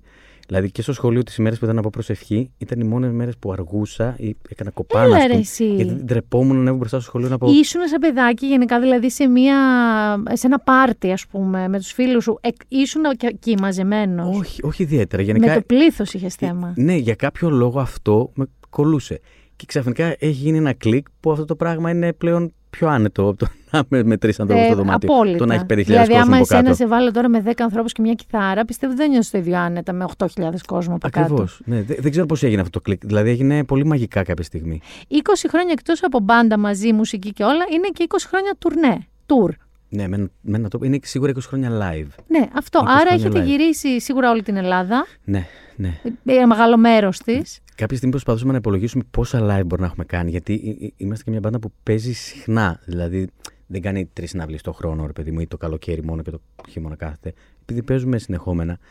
Και πρέπει να είναι ένα καλό νούμερο. Δεν, δεν καταλήξαμε ακριβώ. Ένα πολύ... Κοίταξε, εγώ νομίζω ότι κάποια στιγμή, δεν ξέρω, στα 30 χρόνια ονειράμα, στα 30 χρόνια ονειράμα, θα πρέπει να κάνετε, έχεις δει ρε παιδί μου, κάτι ταινίες ή κάτι ε, διαφημίσεις που λένε ε, 100 χώρες, 50 ε, καταστήματα, 382.000 καρέκλες. μπουκάλια βότκα. Ναι, ε, θα πρέπει να βγάλετε ε, ονειράμα in numbers. Είμαι σίγουρη ότι θα είναι εντυπωσιακό. Θα, ναι, ναι, πρέπει να το υπολογίσουμε στο κατά προσέγγιση και να το βγάλουμε. Ναι, θα έχει ενδιαφέρον. Ε, highlights. Ε, αυτή τη 20 ετία live, που δεν θέλω απαραίτητα να είναι κάτι extreme, αλλά εγώ τώρα, αν σε ρωτήσει κάπω ευνηδιαστικά, δύο πράγματα που θυμάσαι, που μπορεί να είναι από μια βροχή μέχρι ό,τι να είναι. Ε, κοίταξε, είναι η περίοδος τότε στη Θεσσαλονίκη που παίζαμε στο Malten Jazz, που δεν ήταν το πρώτο μέρος που παίξαμε, αλλά ήταν εκείνο το ενδιάμεσο κομμάτι πριν κατέβουμε Αθήνα και κάνουμε δισκογραφία, που εκεί ήταν μαγικές βραδιές. Είχατε, ήδη, είχατε εμφανίσει δικά σας τραγούδια τότε; Όχι ακόμα. Διασκευές; Διασκευές, αλλά είχε δημιουργηθεί ένα απίστευτα πυρηνικό κοινό. Μπορεί να ερχόταν από την Καβάλα, ας πούμε, για να μας δει. Τότε παίζαμε μόνο το ξέρω θα έρθεις. Μια μέρα να με ξαναδείς. Α, παίζατε τη διασκευή σας; Αυτό, αυτό το παίζαμε. Ναι, ναι, ναι. Και είχε δημιουργήσει κοινό ήδη αυτό το τραγούδι.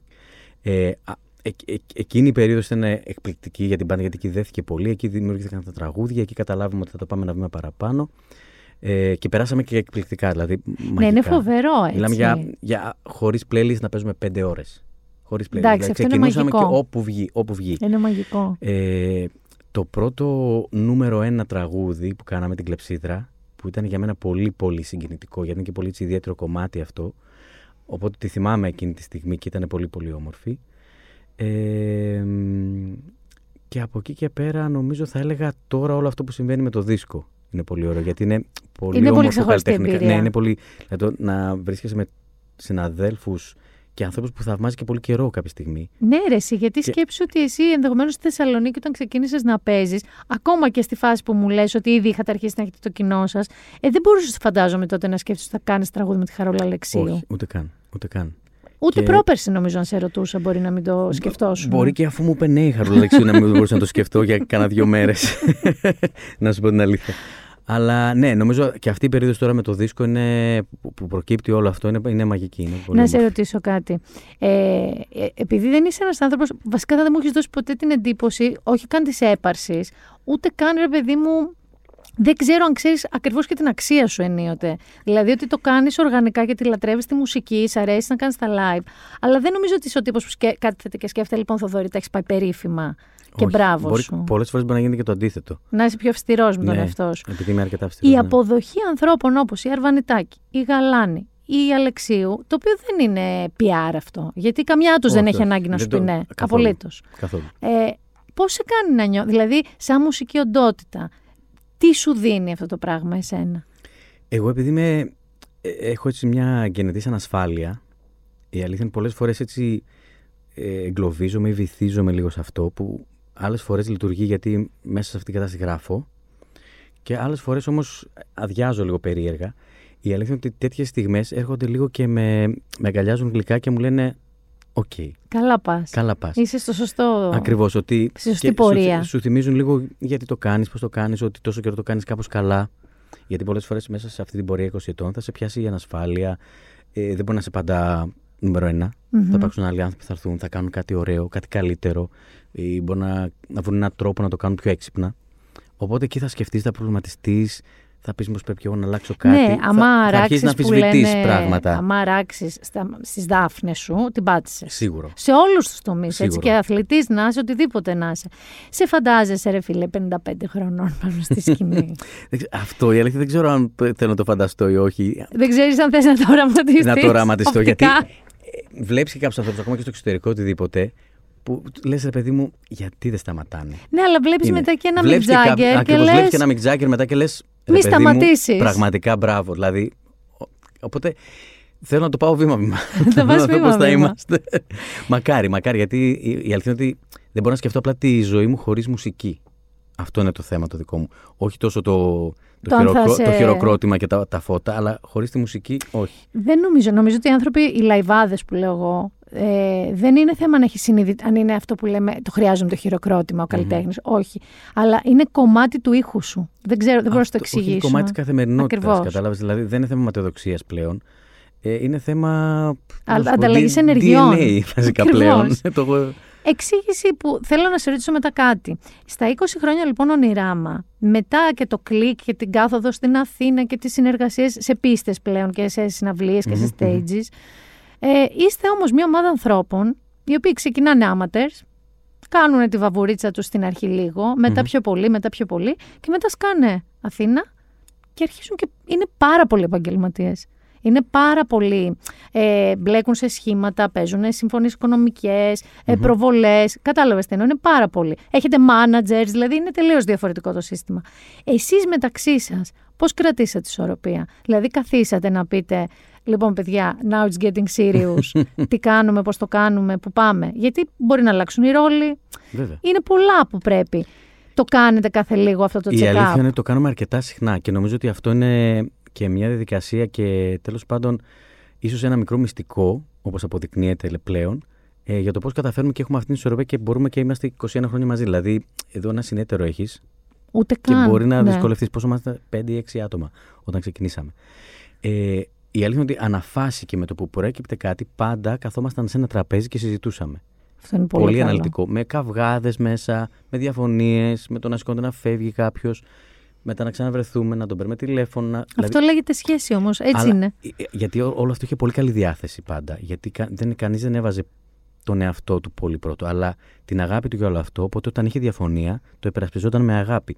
Εκεί το καταλαβαίναμε όλοι και κάπως όλο αυτό είχε ένα πίσω μπρος από όλους μέχρι να βρούμε μια συνισταμένη που θεωρούσαμε ότι αυτή είναι η καλύτερη. Έχουμε κάνει λάθη, σαφώς. Ναι, αλλά και τε- ποιος δεν τουλάχιστον έχει. ήταν λάθη που συμφωνήσαμε. Ήταν κοινά λάθη. Ήταν Ακριβώς, δηλαδή λάθη πάμε, μαζί. Πάμε να κάνουμε αυτό. Και μετά είδαμε, παιδιά, ήταν λάθος αυτό. Ναι, αλλά το είχαμε συζητήσει. Δεν εί- είπε κάποιος, θα κάνουμε αυτό και άλλοι δεν θέλανε. Οπότε ξαφνικά όλο αυτό δημιούργησε μια ένταση. Είστε. Ε, πόσοι από την μπάντα είναι μπαμπάδες; Όλοι. Όλοι. Όλοι, όλοι. Αλήθεια, δεν έχει μείνει ο ένας Όχι, χωρίς όχι, ο όχι. σύγκλο τέλειος. Όσοι είναι ακόμη παντρεμένοι, βέβαια. Άλλο αυτό. Ε, αυτό θέλω να το βάλουμε και σε μια ευρύτερη κλίμακα. Δηλαδή, Εννοείται. είμαστε Ναι, ναι, ναι. και δύο με διαζύγια. Δεν ξέρω αν υπάρχει Ακριβώς. από τους άλλους δύο κανείς, αλλά ναι, Ναι, ναι, ναι. πλέον είναι πολύ Ε, καλά, δεν το common συζητάω, αυτό. ναι. Α, άρα είναι όλοι μπαμπάδες. Όλοι, όλοι, ναι. Ε, αισθάνεστε καμιά φορά γερομπαμπακούλ. Δηλαδή, εκεί που είστε με τα παντελόνια, με τα σακάκια, με τα αυτά, με τα t-shirt. Γιατί τώρα δεν ξέρω αν έχουν μεγάλα παιδιά και αυτοί σαν εσένα, ή είναι πιο μικρά όλα. Ε, κάποιοι έχουν πιο μεγάλο. Ο ένας έχει 18 χρόνο παιδί. Ωραία. Δηλαδή προχθές ήρθε Hold τον είδα, that. ναι, και λέω, ωραία. Αυτό. Εσύ Φύγε, του λέω, φύγε. που είναι λοιπόν ο 18χρονος ή ο δικός σου 13χρονος που τώρα ακούνε, ούτε ξέρω τι ακούνε από ελληνική μουσική και από ξένη, πολύ τραπέζι, Τραπίλα. πολύ πολύ πολύ που ακούς τι- Ναι, τι- τους δηλαδή. στίχους και λες Θεέ μου. Και, και εγώ τα μηνύγκες. Ναι, ναι, ναι, και εγώ τα μηνύγες. ε, και είσαι εσύ πάνω και δίνεις, εντάξει, τα, είσαι η ονειρά ρε παιδί μου. Αλλά από κάτω νιώθεις καμιά φορά ότι εγώ τώρα είμαι ο μπαμπάς του. Είμαι 43 χρονών, εσύ δεν ξέρω πόσο είναι τα άλλα παιδιά. Τι να σκέφτονται, να λένε εντάξει, καλή είναι επειδή είναι οι γονείς μας ή καλή είναι. Πολλές φορές το σκέφτομαι. Ευτυχώς έχω το μικρό ακόμα, που αυτός ακόμα είναι πιο. εντάξει, ξέρεις, αυτός είναι number one fan. ε, ναι, ναι, λέει μπαμπάς σου. Αλλά εντάξει, ο, ο μεγάλος τώρα το, νομίζω ότι όντως το έχει λίγο αποδομήσει. Που εγώ να σου πω την αλήθεια, το προτιμώ. Ε, γιατί βοηθάει πολύ λίγο και στην κοινων- κοινωνικοποίηση τη δική του. Να μην είναι ο γιος του Μαραντίνη και της Ακριβώς, Χριστίδου. Γιατί ε, εγώ έχω προσπαθήσει πάρα πολύ αυτό να το βγάλω πολύ νωρίς πάνω από το παιδί. Γιατί λόγω και της ε, της ίσης υπήρχε μεγάλη προβολή. Ε, ναι, ρε, εσύ φαντάζομαι αυτό το ότι κομμάτι. περπατάγατε στο δρόμο και κάποιος εργόταν για αυτόγραφα, ας πούμε. Δεν μόνο αυτό. Πήγαινε στο παιδί και του λέει: Γεια σου, Φίλιππε, τι κάνεις; Πέρα από το να έρθει σε μένα που λες: Οκ, πήγαινε στο παιδί. Και, λέει, και ξ- ξαφνικά Πω, πω, πίστευε ναι. ότι η πραγματικότητα το ξέρουν όλοι. Δεν είναι φυσικό αυτό για ένα παιδί. Ε, δε- όχι απλά δεν είναι φυσικό, Οπότε- και επικίνδυνο είναι και στο πώς θα επικίνδυνο, εξελιχθεί φυσικά. το Οπότε παιδί. αυτό έχει, έχει παί- παίξει πολύ κουβέντα. Ειδικά στο Φίλιππο, τι έγινε, γιατί γίνεται αυτό, είναι η δουλειά του μπαμπά. Είναι μια δουλειά που απλά έχει αυτό τον κανόνα. Δεν σημαίνει ότι είναι κάτι πιο ιδιαίτερο, πιο ξεχωριστό κανείς. Οπότε αυτό έχει παίξει πολύ. Οπότε εγώ προσπάθησα αρκετά να το αποδομήσω αυτό. Και με την- Ζόρικο είναι. Ναι, και θεωρώ ότι ήταν τελικά καλό. Ακόμα και αν προτιμάει να ακούει άλλους από Να σου μένα. πω προτιμάει άλλους Έλληνες από σένα. Έχει πιο αγαπημένο Έλληνα. Γενικά, εμένα η αλήθεια δεν ακούει ελληνικά. Α, οκ. Δηλαδή, α- α- είναι βέβαια στη φάση ότι την τραπώ τέτοια, αλλά ακούει αμερικάνικη σκηνή. Εμένα μου έλεγε ο Good Job Nick, ο Νικόλας Βαρθακούρης, ότι ο μπαμπάς του, ο Πάριος, Μμμ, στην αρχή ναι, ναι, που ναι. άκουγε τα κομμάτια του, του λέγε εντάξει καλά είναι, αλλά τι και τι είναι, δεν, εντάξει, είναι, είναι κάπως. Κατάλαβες, αλλά και αυτός ήταν σε μια λογική που μου εξηγούσε προφανώς ως Φίλιππος εννοώ, ότι πέρασε μεγάλο στάδιο να μην είναι ο γιος του Πάριου, ως παιδί τώρα, άστο ως καλλιτέχνης, ακόμα πιο ζώρικος Ακόμα η, πιο- η εκεί είναι δική ακόμα, του πιο- η δουλειά. αλήθεια είναι ότι είναι ακόμα πιο ζώρικο. Αλλά είναι, είναι σημαντικό, είναι σημαντικό. Θεωρώ ότι αρχίζει και τοποθετείται σωστά. Ερώτηση. Εσύ στο σπίτι, όταν θες να τα σπάσεις, Μμμ. ε, θες να χορέψεις, καλή ώρα, ε, θες τέλος πάντων να εκτονωθείς. Τι ακούς; Έχεις κάτι, ένα συγκρότημα go-to, ας πούμε, που... Κοίταξε, ε, ε, εγώ θα ακούσω η Elvis σε εκείνη τη φάση. Ωραίος. Είναι Ο top για μένα. Ε, Beatles και Άριθα Franklin. Αυτά, εμένα, Αυτά είναι που- η μεγάλη μου εκτό- Τώρα αναφάση μπορώ να ακούσω κάτι πιο καινούριο. Δηλαδή, μου αρέσουν και Coldplay, θα βγάλουν κάποια πράγματα ή οτιδήποτε άλλο ενδιάμεσο μπορεί να προκύψει έτσι ωραίο, μοντέρνο. Ποιο οτιδήποτε. είδος μουσικής δεν παλεύεις καθόλου να ακούσεις; Ε, παιδί μου, μπες, ότι εσύ, εγώ ας πούμε πες, άμα πες στο ραδιόφωνο ή στο σπίτι μου, δεν θα βάλω να ακούσω αυτό. Κοίταξε, δεν μου αρέσει καθόλου όλο το, το thrash metal πράγμα προς τα εκεί. Ναι, Αυτό εντάξει. δεν το. Ε, μελωδικά δεν Ναι, επειδή- doesn't make sense. Ακριβώς, δεν αγγίζει τη δική μου σχολή. Δεν μπορώ να το πολύ ακούσω αυτό. Εντάξει, Αυτό, το, εκεί, το, το εκεί. ακούω. Όλα τα υπόλοιπα γενικά προσπαθώ να είμαι ανοιχτός γιατί είμαι από τους ανθρώπους που θεωρούν ότι σε κάθε είδους μουσικής υπάρχουν κάποιοι που το κάνουν καλά και κάποιοι όχι. Δεν υπάρχουν κακά είδη μουσικής. Συμφωνώ απόλυτα. Έτσι, οπότε προσπαθώ να ακούω και να έχω μια άποψη όσο μπορώ. Κάποια δεν μπορώ να τα καταλάβω, αλλά δεν μπορώ να τα καταλάβω. Αυτό. Έχεις το άγχος του πεπερασμένου, τι εννοώ. Δηλαδή, ε, είσαι 43 χρονών, είσαι πάρα πολύ νέος. Αντικειμενικά για τη μουσική δεν είναι κάτι, δηλαδή ξεκινάνε σε αυτήν την ηλικία. Ναι, εντάξει. Ε, ωστόσο, βλέπω τώρα και μία νέα ελληνική σκηνή που χαίρομαι πολύ γιατί θεωρώ ότι είναι αποτέλεσμα της πανδημίας. Ότι βρήκαν χρόνο, μπήκαν Ναι, σε ναι, ναι, στούντιο, ναι, ναι, πολύ δοκιμάσανε κόσμος, πράγματα και πολύ κόσμος. εταιρείες. Αυτό είναι Δώσαν καλό. ευκαιρίες. Μία νέα pop σκηνή. Και νέα ονόματα. Από τη Στεφανία που πήγε στη Eurovision και την Μμμ. Κατερίνα Τιντούσκα δηλαδή. Μμμ, μμμ. Μέχρι τον Good Job Nicky. Δηλαδή υπάρχει ένα Και ωραίες δουλειέ, καινούριο. πολύ ωραίες δουλειέ, πολύ. φρέσκες. Αυτό εσένα, ε, αν σε έχω ψυχολογήσει καλά, δεν σε αγχώνει. Σου αρέσει; Όχι, μ' αρέσει πάρα πολύ. Ε, δεν θεωρώ ότι υπάρχει κανένας λόγος να σε αγχώνει κάτι τέτοιο. Ιδίως όταν κάτι προκύπτει από νέους ανθρώπους που πάντα έχουν. Ε, είναι εξέλιξη. Δηλαδή, όπως λέω και, και, και, και για τα παιδιά μου ακόμα, λέω θα είναι καλύτεροι από μένα, πιο έξυπνοι από μένα. Είναι εξέλιξη. Οπότε, πιο πολύ νομίζω έχεις να ακούσεις και να μάθεις παρά να φοβηθείς. Συμφωνώ. αλλά Ε, είναι αυτό πολύ θέλει, άλλη θέλει οριμότητα. ισορροπία. Δηλαδή, το να φοβηθείς, όχι. Δηλαδή, αν να φοβηθείς πράγματα, μπορεί να φοβηθείς πράγματα που δεν είναι. που δεν ας πούμε, προάγουν ας πούμε, την αξιοκρατία. Ναι, καταλαβαίνω Καταστάσεις τι και λες. διαδικασίες. Αυτά μπορεί να φοβηθείς. Έτσι. Κλίκες. Φορετά, Αυτά. ο του τάδε ή τη τάδε. Ακριβώς. Αυτό. Το, το να βγάλει ένα παιδί που κάθεται στο δωμάτιό του, δούλεψε, έχει ακούσει τόνους μουσική, γιατί πλέον με το διαδίκτυο έχεις αυτό το καλό, ότι μπορεί να ακούσεις ό,τι θες. να επηρεαστείς, να εμπνευστείς, να Ακόμα μάθεις. και YouTubers. Ακριβώς. Ούτε καν ο- ονόματα. Και να ακούς, έχουν, έχουν βγει και πράγματα που είναι λίγο απαράδεκτα, αλλά έχουν και πολύ ωραίες δουλειές. Οπότε α- αυτό πρέπει νομίζω να το. Είναι πολύ, πολύ σημαντικό νομίζω γενικότερα να μπορούμε να ξεμάθουμε εύκολα. Καταλαβες. Δηλαδή, να μην, γιατί έτσι μόνο θα μάθεις καινούργια πράγματα. Άρα πρέπει να ξεμάθεις το παλιό σου. Ε, γι' αυτό οι- αυ- αυτοί οι άνθρωποι δεν γυρνάνε, δεν ξέρω οπτικά, αλλά το μυαλό τους δεν γυρνάει. Όταν Ναι. καταφέρουν να κάνουν reset, Ακριβώς. reset, Θέλεις reset. συνέχεια αυτό. Δεν μου λες τώρα κάτι άλλο.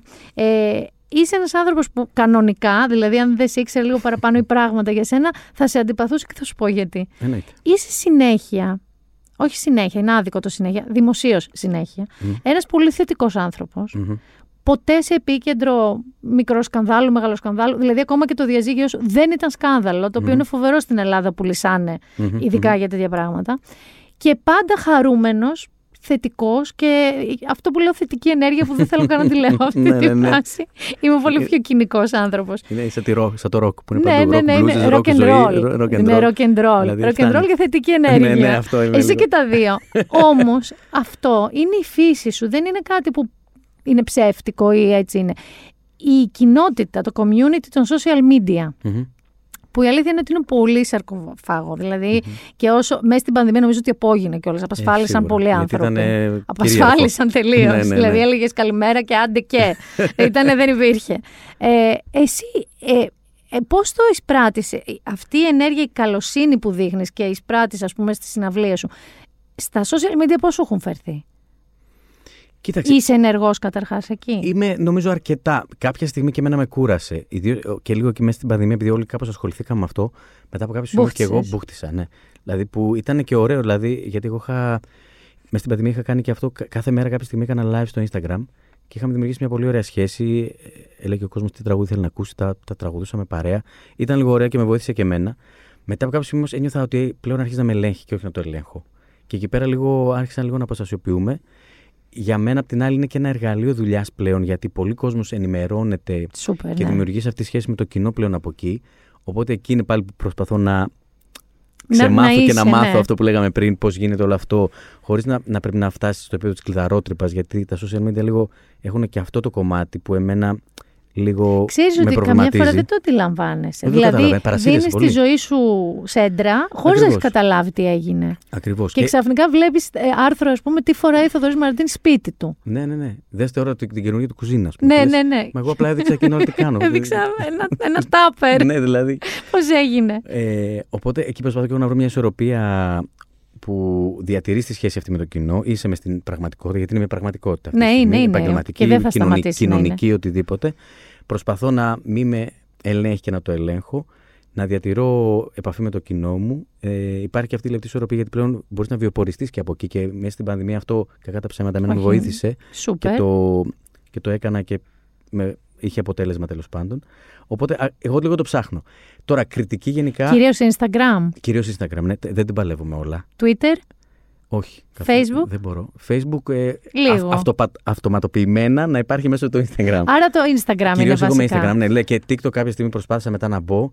Εκεί Όχι, αισθάνθηκα όχι, πολύ όχι. γέρος. Όχι, εγώ ε, αισθάνομαι κανονικά για καπί. Δηλαδή, Ναι, ναι, και λέω εκεί, εκδρομή όχι. μοναστήρι. Οπότε εκεί το έχω απλά για επειδή κάνει ο γιος μου κάπου κάπου. Οπότε απλά για να μπορώ να το. Ναι, λίγο να παρακολουθούμε παρακολουθείς. τι Να γίνεται. παρακολουθείς. Αυτό. Βέβαια, ξέρεις ότι είναι το πιο ε, εθιστικό όταν αρχίσει και χαζεύεις. Δεν το συζητάω. Γιατί αν δεις μία γάτα, ας πούμε, που είδα εγώ μια φορά, ε, μου σερβίρει γάτες δηλαδή ε, Δεν το δισεκατομμύρια συζητάω. ιστορίε. Είναι, είναι αυτό που είχα δει πραγματικά ένα πολύ αστείο. Λέει, μπήκα λίγο στο TikTok και δύο ώρες μετά. Αυτό. Μα δεν καταλαβαίνεις. Αυτό γίνεται. Είναι και απίστευτο. υπάρχουν Γι' αυτό φο- κάποια στιγμή το σβήσα και σαν εφαρμογή λέω δεν γίνεται. Το ίδιο έκανα. Ναι, ναι. Γιατί υπάρχουν και τρομερά ενδιαφέρον. Το πολύ διαφορετικά από το Instagram. Και άμα δει και το social dilemma και συνδέσει μετά τα κομμάτια, αρχίζεις και αισθάνεσαι τόσο. Ελεγχόμενος. Λες. used. Κανονικά. Used and abused. Ναι, ότι ε, εντελώς. ξέρουν ακριβώς και πότε να με ξυπνίζουν από το κρεβάτι μου με Ναι, κάτι. ναι, ναι, ναι, τρελαίνεσαι Εκεί στη σκηνή στο social dilemma που ε, αυτή το έχει αφήσει το κινητό της και δείχνει τον και καλά αλγόριθμο Ναι, ναι, ναι, σαν το- ανθρώπους. που είναι σαν, ναι, ναι, Και ναι. λέει ο ένας τον άλλο τι να της στείλει. Σαν ολόγραμμα. Στείλει ειδοποίηση ότι ο πρώην της Ναι, ναι. βγαίνει με την τάδε. Μα δεν τρομάζει αυτό. Εκεί έπαθα, λέω Χριστέ μου. Και έκανα αυτό. Γύρισα το κινητό και άρχισα να κλείνω notifications. Ναι, ναι. Λίγο Ε, σε τρομάζει. Ο Jimmy Kimmel έχει ένα κομμάτι του που λέγεται Mean Tweets και Μμ, βάζει το έχω δει διάφορου αυτό. Έχω δει καλεσμένου λίγο, του ναι, και ναι. διαβάζει Τα τα διαβάζω χειρότερα που γραφτεί. Τι είναι από τα χειρότερα πράγματα που έχεις ακούσει να γράφονται ή να λέγονται σε social media ή μη. ε, για σένα; Και έχεις γελάσει ή και έχεις εκνευριστεί; Ε, από τα χειρότερα. Κοίταξε, υπάρχουν σε εμάς που λένε ότι είναι πολύ α, επιφανειακά τα τραγούδια μας, πολύ χαζοχαρούμενα. Ναι, γιατί δεν είσαι το Μιόρκ, ας πούμε. Ναι, ας πούμε, ναι, ξαφνικά εντάξει. δεν ε, κόψαμε τις φλέβες μας. Ε, ή τέλος πάντων ότι είμαστε talented σαν μπάντα ή talented εγώ, δεν έχω ωραία φωνή, Α. ναι, είμαι κοντός. ε, τι άλλο. Ναι. Α, ότι είμαστε ένα αποτέλεσμα καθαρού marketing και τίποτα άλλο. Πιανού. Έλατε, που Η, εμείς- Θεσσαλο... η Θεσσαλονίκης ως πόλη το αποφάσισε αυτό. που εμείς θε- είμαστε και από τους καλλιτέχνες που είχαμε για πολύ λίγο management εξωτερικό. Η Ισχύει. αλήθεια είναι ότι και αρχικά και τώρα λίγο πολύ αυτό γίνεται εσωτερικά. In-house, ναι. Ναι, δηλαδή από εμάς και τώρα πλέον έχουμε μια ομάδα που είναι πλέον πραγματικά στα συνέχεια της μπάντας και το κάνουμε. Ε, αλλά πιο πολύ τα, τα πιο προσωπικά με ενοχλούν όταν βγαίνω σε πιο προσωπικό επίπεδο. Παραφιλολογίες Ναι, κυρίως. ό, όλα αυτά και ότι. ε, Δηλαδή, μια φορά είχα διαβάσει ότι τράγανε με τη μηχανή, ας πούμε. που δεν έχω οδηγήσει μηχανή στη ζωή μου, δεν ξέρω να οδηγάω μηχανή. Και λες, ρε παιδί μου, τουλάχιστον. Και απλά στεναχωριέσαι γιατί ξέρεις τι με πήρε η μάνα μου και μου λέει: Αγόρι μου, είσαι καλά. Είσαι καλά. Οι γονείς σου Ή αυτό τώρα το... με τα παιδιά μου, τώρα με προβληματίζει πάρα πολύ το Αυτό να γράψω πήγα μια να σου πω. χαζομάρα όταν τα παιδιά γιατί έχουν πρόσβαση πλέον ο παντού. Φίλιππος σίγουρα έχει πρόσβαση. Εννοείται. Σε λίγο θα έχει 10 accounts, ας πούμε. Εννοείται. Είναι πάρα πολύ εύκολο. Μα, το όνομά του είναι το όνομά μου. Άμα γράψει Μαραντίνη στο Google θα το βγάλει. Κατάλαβες. Οπότε εκεί λες, έχω μιλήσει με ανθρώπους και λέω: Παιδιά, να σκέφτεστε δύο φορές τι θα γράψετε. Γιατί Οπότε δεν αφορά, ψηλός- α, ούτε δεν αφορά ψηλός σε στον μένα. κόρφο σου. Δεν αφορά μόνο σε μένα. όλο αυτό. Έχεις κάτσει να συζητήσεις, έστω και σε DM με κάποιον ο οποίος το κούρασε και του είπες εσύ Όχι, δεν μπαίνω σε αυτό πάρα πολύ. να μην πεις. Δεν μπαίνω και, δηλαδή, πώς να σου πω, και στο YouTube, ακόμα όταν θα ανεβάσουμε ένα τραγούδι, δεν μπαίνω πολύ συχνά να διαβάσω σχόλια. Γιατί είναι και κάποια μέσα που έχουν λίγο περισσότερο κακία. Δηλαδή το Twitter, το YouTube έχει μέσα κράξιμο Πολύ. πολύ. Το Instagram έχει πιο, είναι πιο φιλικό. Γι' αυτό και έχω διατηρήσει το Instagram. Έχεις κάνει ποτέ γκάφα εντός εισαγωγικών, γιατί είναι άλλο μια γκάφα γκάφα και ε, άμα γίνει μια γκάφα στο Instagram ή γράψεις κάτι που δεν έπρεπε, ή πεις κάτι που δεν έπρεπε, ή τέλος πάντων κάτι που διαφωνούν για δικού τους λόγους, παθαίνουν, είναι μαινάδες ξαφνικά. Ναι, ε, κάτι έχει γίνει. Να προωθήσεις κάτι, ξέρω να σου πούνε άντε ρε, τι είναι αυτά που λες, δεν τρέπεσαι. Σίγουρα κάποια στιγμή από τον corrector έχω κάνει κάτι ορθογραφικά ε, γελία, ας πούμε. κοφανά, εντάξει, ναι. Που λες, οκ. και ευτυχώς εδώ πέρα βοηθάει την κατάσταση. Ε, τίποτα πολύ χοντρό. Όχι, γενικά προσπαθώ λίγο να τα προσέχω. Αλλά. Θα σου πω κάτι ένα έχω μυστικό. κάνει. Φαγητάκια, γάτες, Λες, ε, μουσική. αυτό. δεν χρειάζεται. Γιατί έτσι, ε, το χειρότερο μου ξέρεις ποιο είναι ότι θεωρούν ότι ο Μαραντίνης, ο οποίος είναι τραγουδιστής, πολύ καλός, καλός μπαμπάς, γενικά καλός, αλλά μην τυχόν και εκφέρει, ξέρω εγώ, πολιτική άποψη, αθλητική. Δεν δικαιούται, γιατί από πού και ως πού εσύ που τραγουδάς. Καλά, ναι, μπαίνει λίγο σε αυτό. Ε, Εμείς γενικά προσπαθήσαμε να. και σαν μπάντα, η στάση μας είναι με να είμα- μην είμαστε μέσα ούτε σε κόντρες ούτε σε πολλώσεις γενικά. Πολιτικές, οτιδήποτε. Δεν σημαίνει αυτό ότι δεν έχουμε άποψη. Ε, και όπου χρειαστεί, νομίζω ότι την καταθέτουμε είτε μέσα από τα τραγούδια μας είτε σε περίπτωση που ερωτηθούμε Κοινωνικής συγκεκριμένα. δικαιοσύνης. Ή οτιδήποτε τέλος πάντων να κάνουμε. Θεωρώ ότι όντως δεν πρέπει να έχουμε όλη άποψη για τα πάντα. Ε, συγκεκριμένα και να, επειδή έχουμε ένα, Δημόσια βήμα, άποψη. ε- ένα βήμα δημόσιο, ότι πρέπει να βγαίνουμε εκεί και να έχουμε μια άποψη για τα πάντα, αν δεν είμαστε ίσως λίγο ειδικοί ή τέλος πάντων υπάρχει ένας λόγος. Γιατί μας ακολουθούν και, και νέα παιδιά και άνθρωποι που πολλές φορές ταυτίζονται πλήρως, οπότε έχεις μια ευθύνη πριν βγεις και πεις κάτι. Δεν λέω να μην, αν έχεις λόγο και επιχειρήματα να μην τα πεις, καθόλου δεν λέω αυτό, αλλά δεν γίνεται απλά ότι σου καπνεί να το λες. Συμφωνώ, εκεί πρέπει να σκέφτεσαι. Και κυρίως, άμα θες απλά να προκαλέσεις για να προκαλέσεις, που εμένα αυτό δεν μ' αρέσει. Όχι, μετά πας γυρέ. Τρίβεσαι στην κλίτσα του Ναι, Σοπάνου μετά. Ακριβώς. Δηλαδή θεωρώ ότι εμείς είμαστε μουσική, η θέση μας είναι να διασκεδάζουμε τον κόσμο και πρέπει να, να μείνουμε λίγο σε αυτό.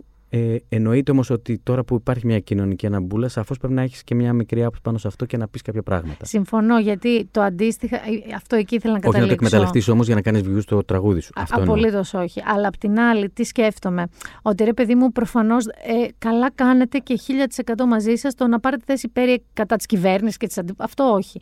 Όμως, αν ας πούμε ένα παιδί που σε ακούει και σε θαυμάζει και είναι από αυτούς που λες που ακούν ό,τι λες, ε, είναι γκέι. Μμμ. Και ζει μια περίεργη κατάσταση και δημιουργηθεί, ας πούμε, είναι το pride τώρα. Μμμ. Κατάλαβες τι εννοώ, είναι ότι εκεί μπορείς με κάποιο τρόπο να επικοινωνήσεις καλά πράγματα στον κόσμο που σε Ακριβώς. ακούει. Συγκεκριμένα τώρα για αυτό που λες. Υπάρχει όλο αυτό. Εμείς κάτσαμε και κάναμε το, το λογότυπό μας έχει μια κορονίτσα. Μμμ. τέλος πάντων. Ναι, ναι, ναι. Και τι, αυτό τι κάναμε. Αντί να βγούμε να πούμε κάτι και να. Και κάναμε την κορονίτσα με τα χρώματα του Pride. Και για αυτό το Ακριβώς. μήνα κάναμε αυτό. Θεωρώ ότι δίνεις ένα μήνυμα κοινωνικό που οφείλουμε να το κάνουμε σαν καλλιτέχνες, γιατί το κοινό που έχουμε ασχολείται με αυτά τα πράγματα τον ενδιαφέρει. Και θεωρώ ότι είναι μέχρι εκεί. Οτιδήποτε μετά παραπάνω κάνεις ή δείξεις, νιώθω ότι το κουράζεις. Όχι, έκανες το στίγμα σου. Είπες ότι... ότι εγώ είμαι εκεί. Είμαι εκεί. Εφόσον κάνω το λογότυπό μου σε αυτό, σημαίνει το στηρίζω. Ποδόσφαιρο βλέπεις. Όχι. Καθόλου. Καθόλου. Κανένα άθλημα. Ε, μ, μπάσκετ αρκετά. Α; Όχι φανατικά μα, αλλά γενικά με τον αθλητισμό έχω λίγο τραβηχτεί. Με έχει απογοητεύσει λίγο αυτό το. Δηλαδή τώρα Euro τι κάνεις, πολλοί κόσμοι βλέπει Euro, εσύ τι βλέπεις; Πρέπει να σου πω ότι όταν πήραμε το, το Euro, πρέπει να ήμουν ο μοναδικό στην Ελλάδα που κοιμόταν εκείνη την ώρα. Αλήθεια λες. Κοιμόταν στον τελικό. Και πρέπει να σου πω ότι ο συγκάτοικος μου τότε ήταν και ποδοσφαιριστής και μπήκε μέσα και άρχισε να με βρίζει και να με κλωτσάει. Ε, την ώρα και, του εγώ, γκολ. και εγώ θα Ε, το έκανα ε, και ας εννοεί- μην ήμουν όχι, να σου πω, ποδοσφαιριστή. Δίκιο είχε. Ε, ναι. Δίκιο είχε. Ο, η, η παρέα σου, δηλαδή η ομάδα των ονειράμα βλέπουν. Βλέπουνε, βλέπουνε, βλέπουνε. Ε, Άρα Ειδικά πάλι η- μόνος η- εκεί; Η μισή είναι ποδοσφαιρόφιλοι δυνατοί. Οι άλλοι είναι αδιάφοροι και εγώ είμαι Τίποτα. άσχετος. Δηλαδή τώρα, άμα σου, σου πούνε, έλα να φάμε σουβλάκια να δούμε Euro, πας για τα σουβλάκια.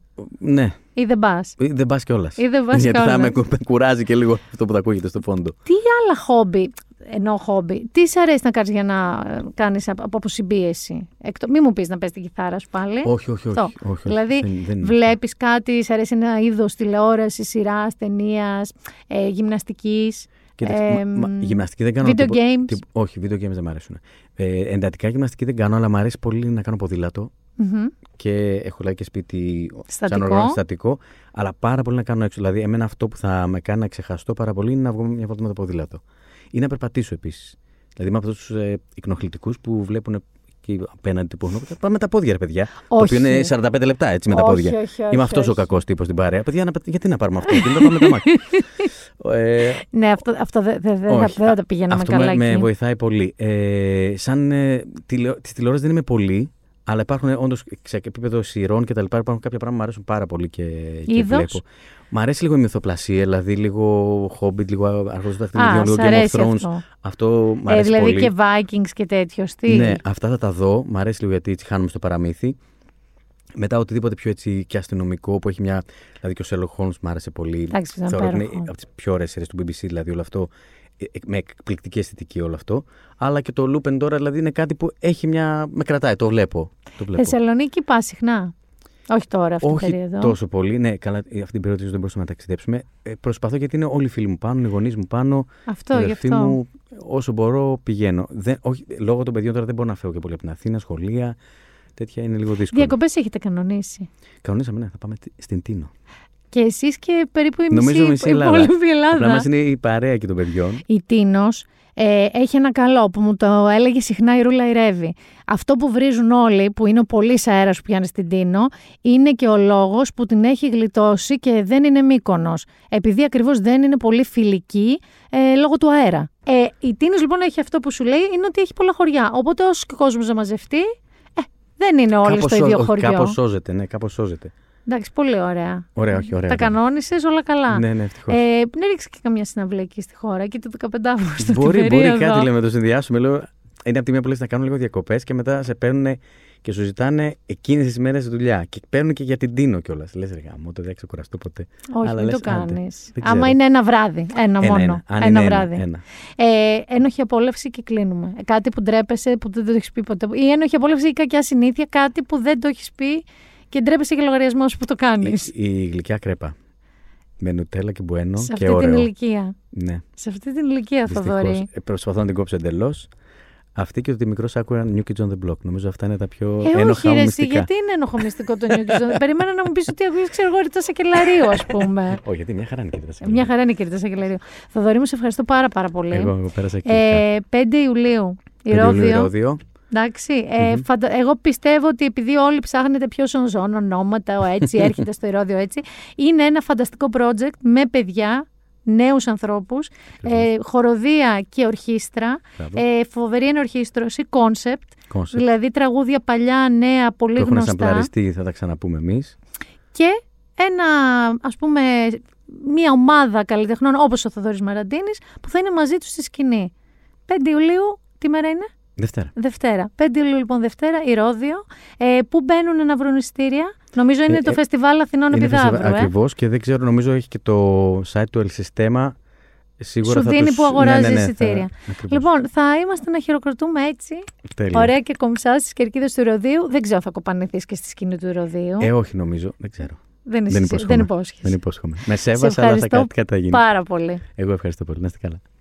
Λοιπόν, για το σημερινό pop, ωραιότατο pop ένθετο του podcast Been There Done That, έχω διαλέξει δύο βιβλία. Κανένα από τα δύο δεν είναι καινούριο. Μάλιστα το ένα είναι πάρα πολύ παλιό θα έλεγα. Όμως έχουν σχέση με την επικαιρότητα. Εντάξει. Πάμε στο πρώτο. Με αφορμή λοιπόν την καταπληκτική κλοπή από τον οικοδόμο του Πικάσο και το πέταμα στη ρεματιά και το πέταμα μέσα στην αστυνομικό τμήμα, θα σας προτείνω και με το Λουπέν, το οποίο υπάρχει ο δεύτερο, το δεύτερο season του, μάλλον το δεύτερο part του πρώτου season του στο Netflix και είναι μια καταπληκτική σειρά, θα σας προτείνω να διαβάσετε το original Arsène Lupin του Maurice Leblanc.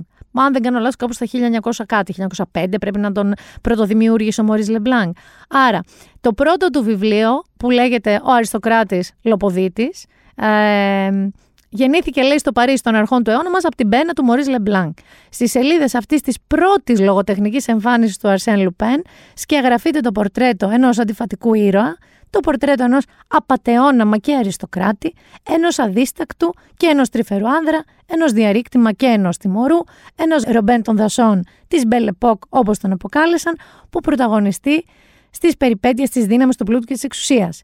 Άρα, το πρώτο βιβλίο λοιπόν που εμφανίστηκε ποτέ ο Αρσέν Λουπέν και που διάβαζε φανατικά ο πρωταγωνιστής της σειράς Λουπέν και ο γιος του, είναι ο Αριστοκράτης Λοποδίτης. Μπορείτε να το, βρείτε, να το βρείτε στα βιβλιοπολία από τις εκδόσεις Ερατό. Θέλω να σας πω ότι υπάρχουν πάρα πολλά βιβλία. Νομίζω έγραψε καμιά τριανταριά με τον Αρσέν Λουπέν μετά. Αλλά ξεκινήστε από το πρώτο. Και αν σας αρέσει, συνεχίστε το. Πώς μικρή ξεκινήσαμε από μία Αγκάθα Κρίστη και τα πήραμε όλα σβάρνα. Μπορεί και να είναι μια υπέροχη σειρά βιβλίων να την έχετε και να τη διαβάζετε. Αυτό λοιπόν αφορά το κομμάτι της τέχνης και της απατεωνιάς που βιώσαμε. Ένα πιο συνολικό, να το πω τώρα, βιβλίο, που δεν είναι καινούριο, έχω δει αρκετούς από εσάς το έχετε διαβάσει, αλλά μπορεί και κάποιοι όχι, και αφορά τη συνολική πραγματικότητα Μπένι Χιλ και Λουί Ντεφινές που ζούμε εδώ πέρα στην ε, χώρα μας. Είναι το περίφημο The Subtle Art of Not Giving a Fuck. Στα ελληνικά, η ευγενής τέχνη του να τα γράφεις όλα στα τρεις τελίτσες. Όπου θέλετε πείτε το στα τσάκια σας, δεν ξέρω, λένε διάφορα σε διάφορες περιοχές της Ελλάδας. Λοιπόν, αυτό είναι ένα βιβλίο λοιπόν, που το έχει γράψει ο Μάρκ Μάνσον, ο οποίος, Μάρκ ε, Μάνσον είναι ένα superstar blogger, το λες και οδηγό αυτοβελτίωση, σαν και το αδικεί το βιβλίο, γιατί είναι πάρα πολύ αστείο και κοινικό. Στην πραγματικότητα, το βιβλίο The Subtle Art of Not Giving a Fuck μας αποκαλύπτει πως το κλειδί για να είμαστε πιο ευτυχισμένοι είναι να σταματήσουμε να προσπαθούμε να είμαστε θετικοί και ευτυχισμένοι όλη την ώρα, ανταυτού να γίνουμε καλύτεροι στο χειρισμό των αντικσοοτήτων. Λοιπόν, πόσα χρόνια δεν ακούμε όλοι ότι η θετική σκέψη είναι το κλειδί μιας χαρούμενης και εύπορης ζωής. Δηλαδή, συγγνώμη, εσύ λες, Αχ, έχω πρόβλημα στο γραφείο. Να έχεις θετική σκέψη. Όλα θα γίνουν. Λες, είναι σκατά τα πράγματα στη σχέση μου. Να έχεις θετική σκέψη. Όλα θα διορθωθούν. Γενικά, εγώ έχω, το έχουμε πει και με διάφορους καλεσμένους μου, έχω ένα θέμα με τη θετική σκέψη. Προφανώς το έχει και ο Μαρκ Μάνσον, ο οποίος λέει στο διάολο η θετικότητα, κομψό. Α είμαστε ειλικρινείς, μερικές φορές τα πράγματα είναι σκατά και πρέπει να ζήσουμε με αυτό. Τα περασμένα χρόνια ο Μαρκ Μάνσον μέσω του εξωφρενικά δημοφιλούς του blog προσπαθεί να διορθώσει τις απατηλές προσδοκίες που έχουμε για τον κόσμο και τους εαυτούς μας. Τώρα φέρνει τη σκληρά κερδισμένη σοφία του σε αυτό το βιβλίο. Λοιπόν, υποστηρίζει και στηρίζεται βέβαια και από ακαδημαϊκή έρευνα και εύστοχα καυστικό χιούμορ πως η βελτίωση της ε, ζωής μας είναι κάτι που λέει μέσα. Είναι αυτό που λέει όταν η ζωή σου δίνει λεμόνια, φτιάξε λεμονάδα. Δεν εξαρτάται λοιπόν από αυτή μας την ικανότητα, αλλά από το να μάθουμε να χωνεύουμε τα λεμόνια καλύτερα. Λέει και ο ίδιος, δεν γίνεται όλοι να είναι ξεχωριστοί. Υπάρχουν νικητές και ιτημένοι στην κοινωνία. Ούτε είναι δίκαιο, ούτε είναι δικό μας το φταίξιμο. Αλλά συμβαίνει και δίνει διάφορες συμβουλές με πολύ πραγματικά αστείο και βιτριολικό, θα το περιέγραφα, α, χιούμορ. Και θέλω απλά να σας πω πολύ ενδεικτικά στα περιεχόμενα, μερικούς τίτλους. Μην προσπαθείς, ο φαύλος κύκλος της κόλασης, η λεπτή τέχνη του να μην δίνεις δεκάρα, η ευτυχία είναι ένα πρόβλημα, οι ταραχώδει περιπέτειες του πάντα της απογοήτευσης, τα συναισθήματα είναι υπερεκτιμημένα, δεν είσαι και τόσο ξεχωριστός και ούτω καθεξής. Έχει και ένα που λέγεται το κρεμμύδι της αυτογνωσίας, προβλήματα των rockstar, αξίες του κόλου, συγγνώμη, είναι κεφάλαιο του βιβλίου κτλ. Ε, Σας συστήνω λοιπόν για να οπλιστείτε λίγο πιστεύω ότι μέσα σας, πολλοί από εσάς που ακούτε το podcast, είστε λίγο σεταρισμένοι έτσι. Δεν είστε πριγκίψεις και πριγκιπάκια και ροζ σύννεφα. Μπορεί και να είστε. Και καλά κάνετε, έτσι δεν το κρίνω. Εγώ που δεν είμαι, όταν το διάβασα αυτό το The Art, ε, The Subtle Art of Not Giving a Fuck, ήμουν να ξέρεις, σελίδα και γεια στο στόμα σου Μάρκ. Γεια στο στόμα σου Μάρκ. Άρα, αυτό λίγο να σας αποσυμφορήσει το τι συμβαίνει, τι γίνεται παιδιά και ο Αρσέν Λουπέν για να μπείτε λίγο σε ένα άλλο στυλ κλοπών, όχι σαν το δικό μας. Αυτά ήταν λοιπόν για αυτή την εβδομάδα. Το Been There Done That είχε το χιούμορ του. Ήταν όλη η εβδομάδα μιας μορφής comic relief και υψηλότατη ζέστης. Την επόμενη εβδομάδα είμαι με ένα ερωτηματικό παιδιά αν θα έχουμε επεισόδιο, διότι θα κάνω μια μικρή απόδραση ε, Λουπέν style από την Αθήνα ε, και θα γυρίσω αργούτσικα μες στη βδομάδα οπότε αφήστε με να σας το αφήσω με ένα ερωτηματικό. Θα σας ενημερώσω με κάποιον τρόπο αν θα έχουμε τελικά επεισόδιο ή δεν θα έχουμε. Ε, και να σας πω για κλείσιμο ε, έχω αποφασίσει ότι όπου πάω θα σας δίνω δύο-τρία tips. Πώς σας έδωσε για το μύτη κατελό Καρνανίας; Τώρα να σας πω ότι πήγα ένα μονοήμερο έτσι μουλαχές πέτσες που είχα να πάω από τα 20 μου, σαν να λέμε 25 χρόνια, 26 χρόνια. Λοιπόν, οι σπέτσε είναι γλυκύτατες, πάρα πολύ ωραίες, είναι πολύ ωραία, τύπου αρχοντικές, είναι αρχοντόνισο, με πολύ ωραίο κόσμο, αλλά και λίγο παιδικό. Γιατί είναι όλοι με τους μπόμπους και τα μηχανάκια, γιατί απαγορεύονται αυτοκίνητα και είναι αυτά τα παλιά αρχοντικά και είναι λίγο παλιακές και τα αβέρνε. Θυμόμαστε όλοι και κάτι δίσκο και φιγκαρό που πηγαίναμε πιο νέοι κτλ. Ε, είχε καύσωνα, υπερκαύσωνα δηλαδή για όνομα του Θεού. Ε, έζησα κάποιες διαδρομές που δεν είχα κάνει. Αν ας πούμε δεν έχετε πάει στην παραλία της Ζωγεριάς οδικός, είναι μια εμπειρία. Είναι ένα καμελτρόφι από μόνο του. Εντάξει, ξεκάθαρο καμελτρόφι. Δεν θα το ξανά έκανα, εφόσον έχει τόσα καϊκάκια και θαλάσσια ταξί που σε πάνε. Ε, αυτό που θα σταθώ για τις πέτσε, βέβαια μπορείτε όλοι εσείς οι πολλοί σπετσοφάνες που πάτε πολύ συχνά να έχετε άλλη γνώμη, αλλά γιατί να ταλαιπωρήσει, να πας με το αμάξι σου μέχρι το πορτοχέλι για να περάσεις απέναντι, που δεν το παίρνεις τα αμάξι σου. Και μετά πίσω για τα καράβια και πάλι από την αρχή. Εγώ μας πήρε να γυρίσουμε παιδιά σχεδόν πέντε ώρες από την κίνηση. Πέντε ώρες. Πώς το κάνετε σουκού αυτό το πράγμα, δέκα ώρες οδήγηση; Γιατί να πάρει το δελφινάκι, το καραβάκι που πήρα εγώ στο πήγαινε που κάνεις, ναι, μεν κάπου τρεις ωρίτσε χοντρικά, αλλά είσαι άρχοντας μέσα στο air condition, σου διαβάζει τα βιβλία σου, κοιμάσαι, κάνεις ό,τι θες. Δεν ξέρω, δεν θέλω. Μπορεί να μου πείτε είναι πιο άνετα άλλες φορές να πέτυχα εγώ το Σαββατοκύριακο. Και τι συνάντησα, Γιάννη μου; Συνάντησα το Hollywood στις πέτσες, διότι τη μέρα που εγώ ε, ήταν να φύγω, έσκασε όλη η παραγωγή του Knives Out 2, η οποία γυρίζεται εκεί. Ε, περιμένανε το ίδιο βράδυ Daniel Gregg και Edward Norton ε, ήμουνα στο τσάκ να μην φύγω, όπως καταλαβαίνετε, και να κατσικωθώ εκεί στο Ποσειδόνιο. Ε, αλλά το πρωί που ήμασταν, παιδιά σκάσανε, δεν ξέρω, και 20 κοντέινερ τεράστια, που έσκασε κρού, ηλεκτρολόγικα, λόδια και αρχίσανε και ντύνανε με κόκκινη ταινία, ε, μόνο έτσι απαγορευτικό, διάφορα σημεία των σπετσών, γιατί θα γινόντουσαν τα γυρίσματα. Θέλω να σας πω ότι αν αυτά όλα που φτάσανε στις σπέτσες είναι για λίγες σκηνές, εδώ πέρα αυτά πρέπει να τα χρησιμοποίησαν για όλα τα σύριαλ που γυρίστηκαν όλη τη χρονιά σε όλα τα κανάλια. Παιδιά, είναι σοκ το μέγεθος μιας χολιγουντιανή παραγωγής, που μάλιστα είναι παραγωγή Netflix το Knives Out το 2. Και ε, παίζει και η Kate Hudson, η οποία ήταν στη Σκιάθο. Λες να, να πετάχτηκε και αυτής πέτσες. Πάντως, γενικά, επειδή υπάρχει μια νομοθεσία πλέον που είναι ε, πολύ ελαφρά από άποψη ε, φόρων, που παλιά ήταν απαγορευτικό, το να γίνονται γυρίσματα εδώ, παιδιά θα τρελαθούμε στο celebrity. Ήταν ο Μπαντέρας στη Θεσσαλονίκη. Εγώ σας λέω Ντάνιελ Γκρέκ, Έντουαρτ Νόρτον, εκεί Πορτοχέλη και Σπέτσες. Ε, γίνεται ο χαμός. Και είναι ένα πάρα πολύ ωραίο πράγμα αυτό. Και θέλω να σας πω ότι ξέρω και τρεις ανθρώπους που θα παίξουν στην ταινία. Κομπάρσου. Διότι ζήτησαν κομπάρσους από την τοπική τους, τοπικού, τους κατοίκους και όσους δουλεύουν στο νησί και τρεις ανθρώπους που εγώ τους ξέρω, τους διαλέξανε και θα τους δω και στην ταινία. Οπότε γενικά έχετε τα αυτάκια σας ανοιχτά, δεν ξέρετε που μπορεί να γυριστεί τι.